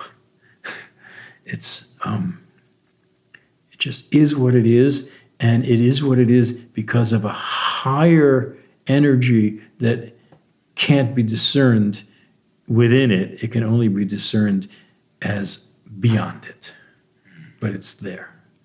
And you know, I recognize that this is a that this is that I haven't I haven't sufficiently described it. Yeah. You know, uh, people ask me sometimes whether I do acupuncture on myself. You know, I say, yeah, sometimes I'll put it, you know, I'll do a little bit of needles, but the, really the, there are obviously the places in my body that I can't reach by myself to, to do acupuncture. There are certain points I can't reach, but I think the most profound uh, uh, aspect of you know, quote unquote doing acupuncture on myself is not with needles, it's just by placing my attention on the point. And allowing my attention to rest there so that the point becomes it vibrates into a, into a, into a place of openness and vitality that it would not have had I not placed my attention there. Right. And then focusing that attention in a consistent way, not in a forceful way, but uh, uh, quite the contrary, in a progressively more and more relaxed, open, and released way. And releasing my own will uh, to put, to put my attention there, and rather just allowing attention to be there. Right. Uh, and depending on what the point is, each point has uh, you know a number of different uh, uh, uh, functions and, and effects upon the body. Each set of points, you know, combinations of points, you know, are known in Chinese medicine to have a certain to have a certain uh, uh, therapeutic effect. You know, I can I can accomplish that therapeutic effect without doing anything other than placing my attention there. Right. So in a similar sense, that exercise, that meditation with the fingernails, is something like that. in in a similar sense, it's similar to what? Similar to that idea of treating myself just with thought, just with attention. Right. Okay. I think I'm I think I'm getting somewhere here. I, I feel like that's that's a really big one in itself. The idea of truth as being beyond fact checking right or fact checking correct or fact checking incorrect. Um, that, that the instinct for truth is in some sense deeper than that, um, and that, that what can be uncovered as true, maybe capital T true, is, is beyond that. Um, I, I mean, I guess that's the whole thing in itself. I, I just wanted to um, give you a chance to elaborate on, on something when we were just talking about the um, the profundity of, of say putting a coin in a in a in a box for charity, um, and um, I, I I mentioned at the end uh, that it's it's something the profundity of the experience is is the potential profundity for the experience of someone who is per- it can be higher for someone who has the memory drawn and you said that's the magic word memory My mentor and friend, Meir Abehsera, Abu Khatsari, from the illustrious Abuhatzeira family of the Moroccan uh, mystics. But he was a very close friend. He was actually the person who introduced me to, to Torah and mitzvahs as well as my teacher in, in natural medicine. Um, he used to say he had a he had a, a an aphorism. That he said that he ascribed to the Baal Shem Tov. Actually, he used to say that the Baal Shem Tov said this. I've never seen anywhere any reference to the Baal Shem Tov saying this. So I don't know whether he heard it somewhere or he made it up or he projected it onto him or whatever. He used it to was say revealed to him in a dream perhaps Perhaps, yeah. No, he was definitely a dreamer, a very profound dreamer. But he, but uh, may he rest in peace. He uh, he said he used to say, "Memory is redemption." Memory, in the sense of not, as you say, not remembering factoids, facts and factoids, and events that happen, but rather enabling a an awareness to emerge from beyond what is ordinarily characterized as conscious awareness. Conscious awareness is, is, is that which emerges into the mind from beyond the mind. Where do ideas come from? Where do thoughts come from? They come from something which is precognitive, which is prior to thought.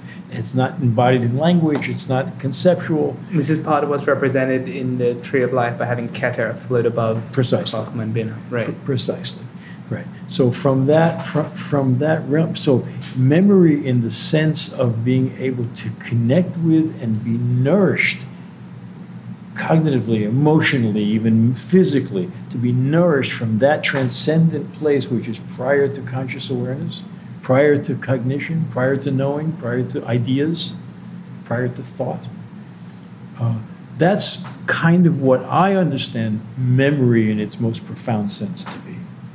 You are, you are connecting with and and being receptive to the flow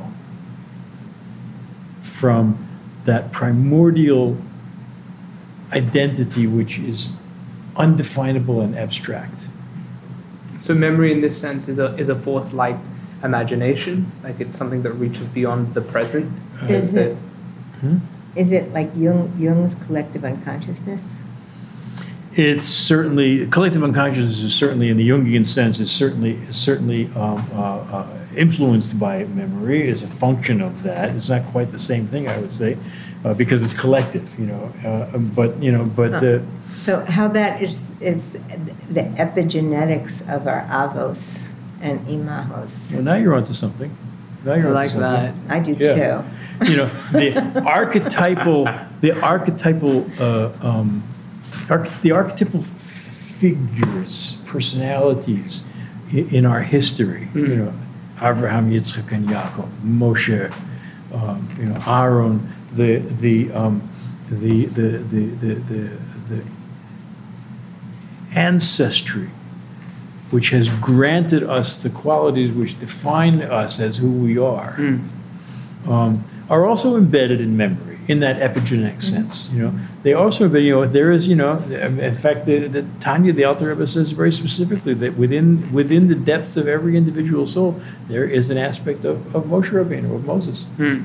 You know, that we have a, there is a spark somewhere within us, which is which is which is the Moses within us. It's- It was an interesting one because the Havdalah, you know, there's a there's a um, there's there's this notion in Buddhism that everyone has Buddha nature, Mhm. And and it seems like um, there's a Judaism is more nuanced than that.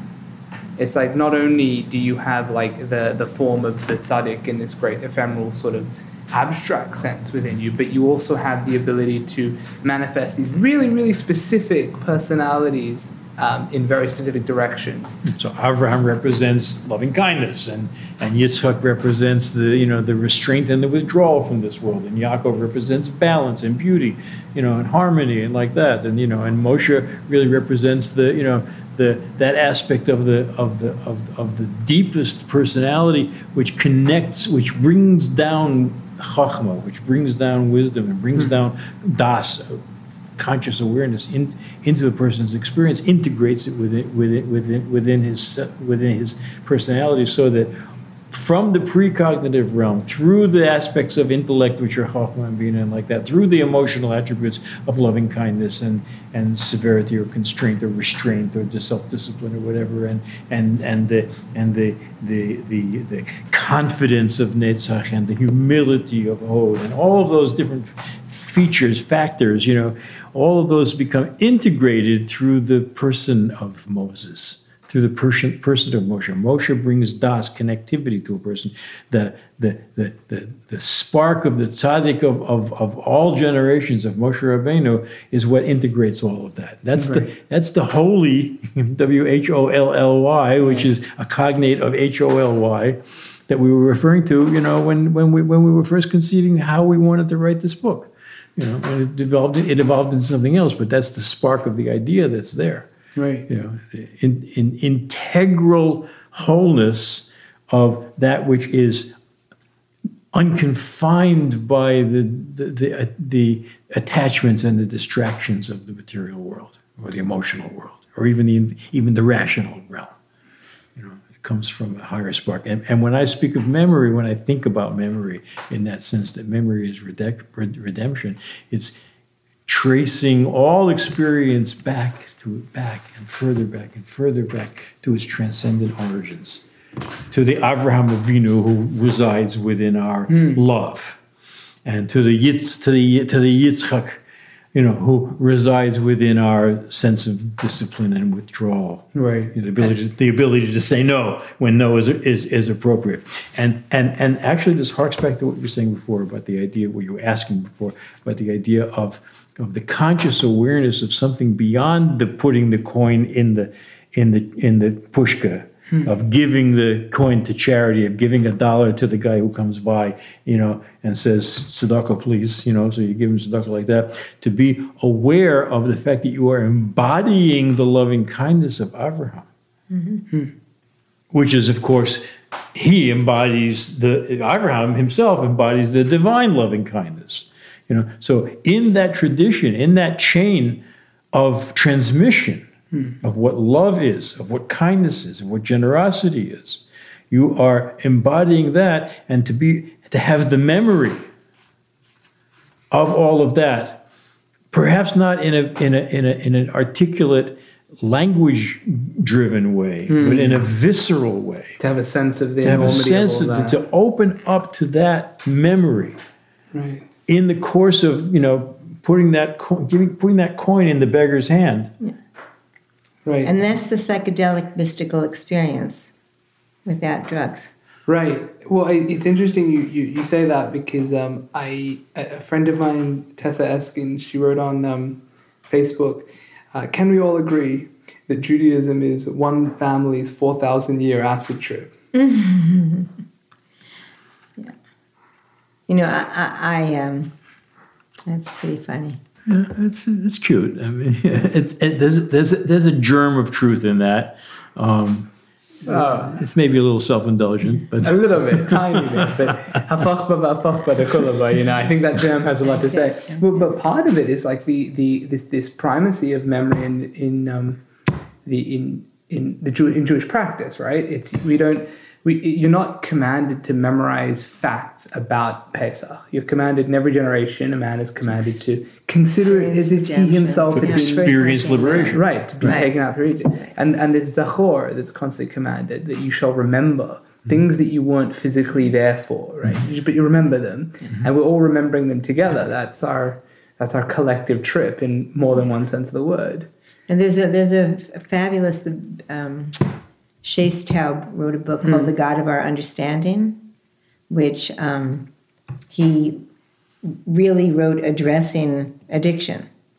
And in the in the uh, first chapter of the book, he talks about a um, a drunk who's walking in the, uh, along in the Bowery, and this voice comes down and says, "Hey, Joey, would you like sobriety?"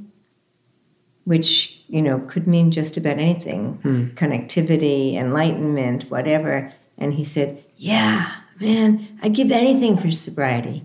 So so this voice says well how, what, how much do you have in your pocket? He said well i have i have five dollars in my pocket. He said so would you give your five dollars for sobriety? Yeah anytime absolutely.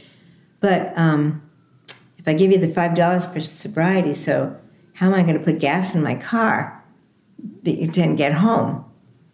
Oh, the voice says, You have a car. Would you give your car for sobriety? Well, yeah, you know, I guess I guess I could give up my car for you know connectivity for really feeling. Yeah, I could do that, but then how am I going to get home? And he says, "Oh, home. You have a house? Yeah, I have a house. So would you give up your house for sobriety?" He says, "Well, uh, um, yeah, I guess I would, but but if I do that, where's my family going to live? Oh, you have a family. Would you give up your family for sobriety?" He said, "This is, you know, you're asking me hard questions. This is really a hard question, but if that's what it takes to feel really connected, well, I guess, yeah, yeah, I would do that."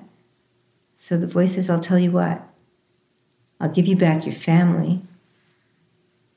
But you have to remember that I want to dwell there.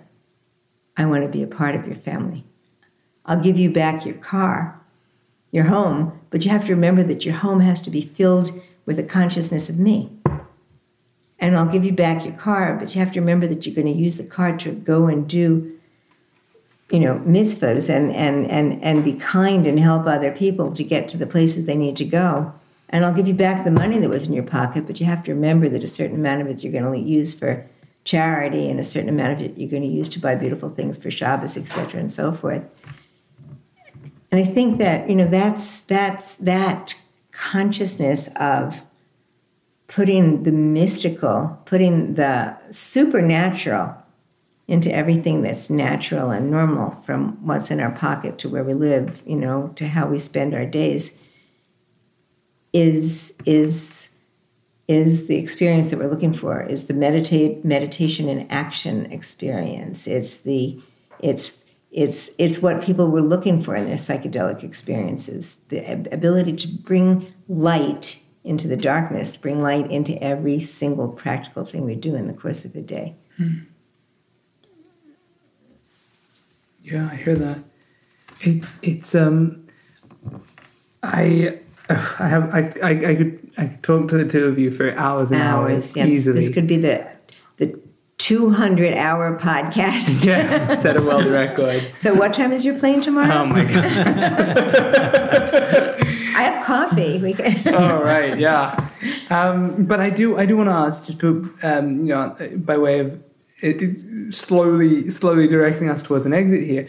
But having having been through all that you have been through and seeing now a world that's in the midst of such tumultuous change, mm-hmm. and and I guess being um, a, a, participant in in in uh, uh, the Rebbe's own holy um, vision mm-hmm. and and carriers of that flame, do you see any like in the way forward? Do you see anything specific ahead? Do you see any any specific uh, ways forward? is there anything like in your in your vision of the coming days that's um, what would you say that's like practical steps hmm.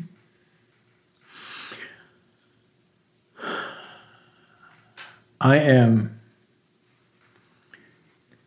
encouraged to see a significant percentage of people on the planet, especially young people, but not only young people, um, who are who are asking the kind of questions you ask.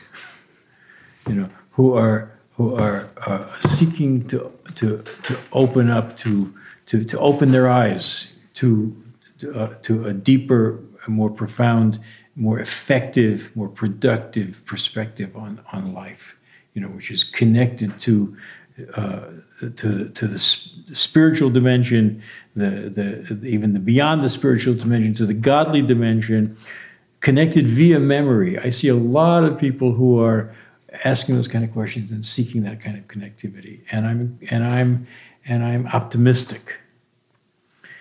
Having said that, there's plenty of stuff that you can see around the world which you know which is you don't you have only to open up your your phone you know yeah. and look at your news feed or whatever the case may be to see all kinds of stuff going down which is which which which if we allow it to will will will nourish a great deal of nourishes the wrong word which will which will uh, spark a great deal of pessimism a great deal of of bitterness or even fear you know there's a lot of bad stuff going down yeah. Um, you know, Frumma and I were talking recently about the about the, the 80-20 rule.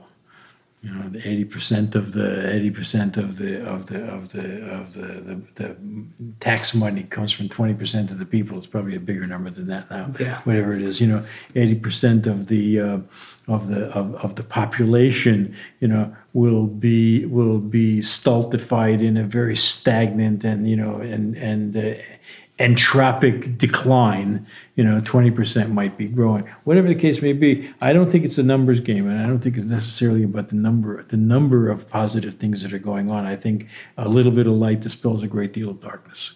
So I see that happening when I choose to see it, when I am sufficiently engaged in a positive direction myself, which isn't always uh, so that so that I'm open to that, so that my uh, you know you know you know how it works that if you know if you think of an orange sports car, you know that, and you're thinking about it constantly, you will see orange sport cars, pretty sports cars, pretty much everywhere you go.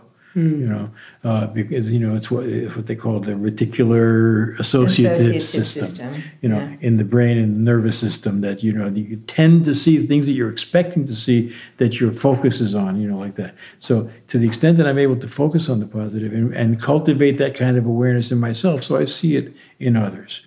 You know, so I'm encouraged by that, and I and and and and and I spend considerable amount of energy trying to other encourage other people to encourage themselves with that sort of behavior and that sort of attitude, you know, like that. So I see good things happening.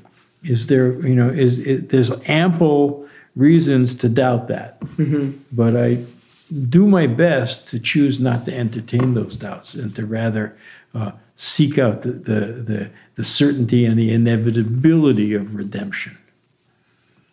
The certainty and inevitability of redemption. It's gorgeous. Of imminent redemption. Amen. Amen.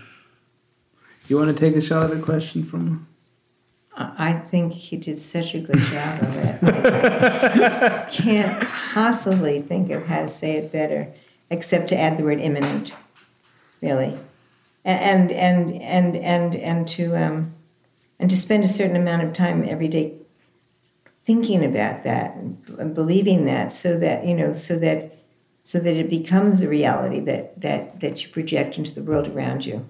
and allowing ourselves to experience it in a visceral way. Yeah, yeah, Not just theoretical, no, yeah. visceral. Feel it in the flesh, feel it in the bones, feel it in the fingernails. And you know, on a very practical level, you know, I, I, um,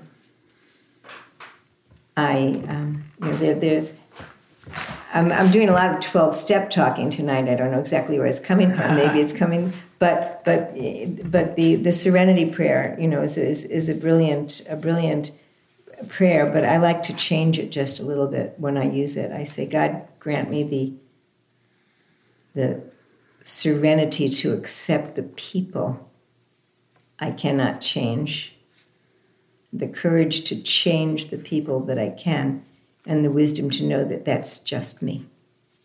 The only person I can change is myself, and that that's what I need to focus on, and that's the practical, you know, s- steps to bringing the redemption is to being the best me I can be. Beautiful. I, I can't imagine a better uh, note to end it on. There you go. Frumma, it's been a pleasure. Yeah, you're great. Likewise, thank you so much. really, you're great. It's been a real pleasure having you on the show. God bless you.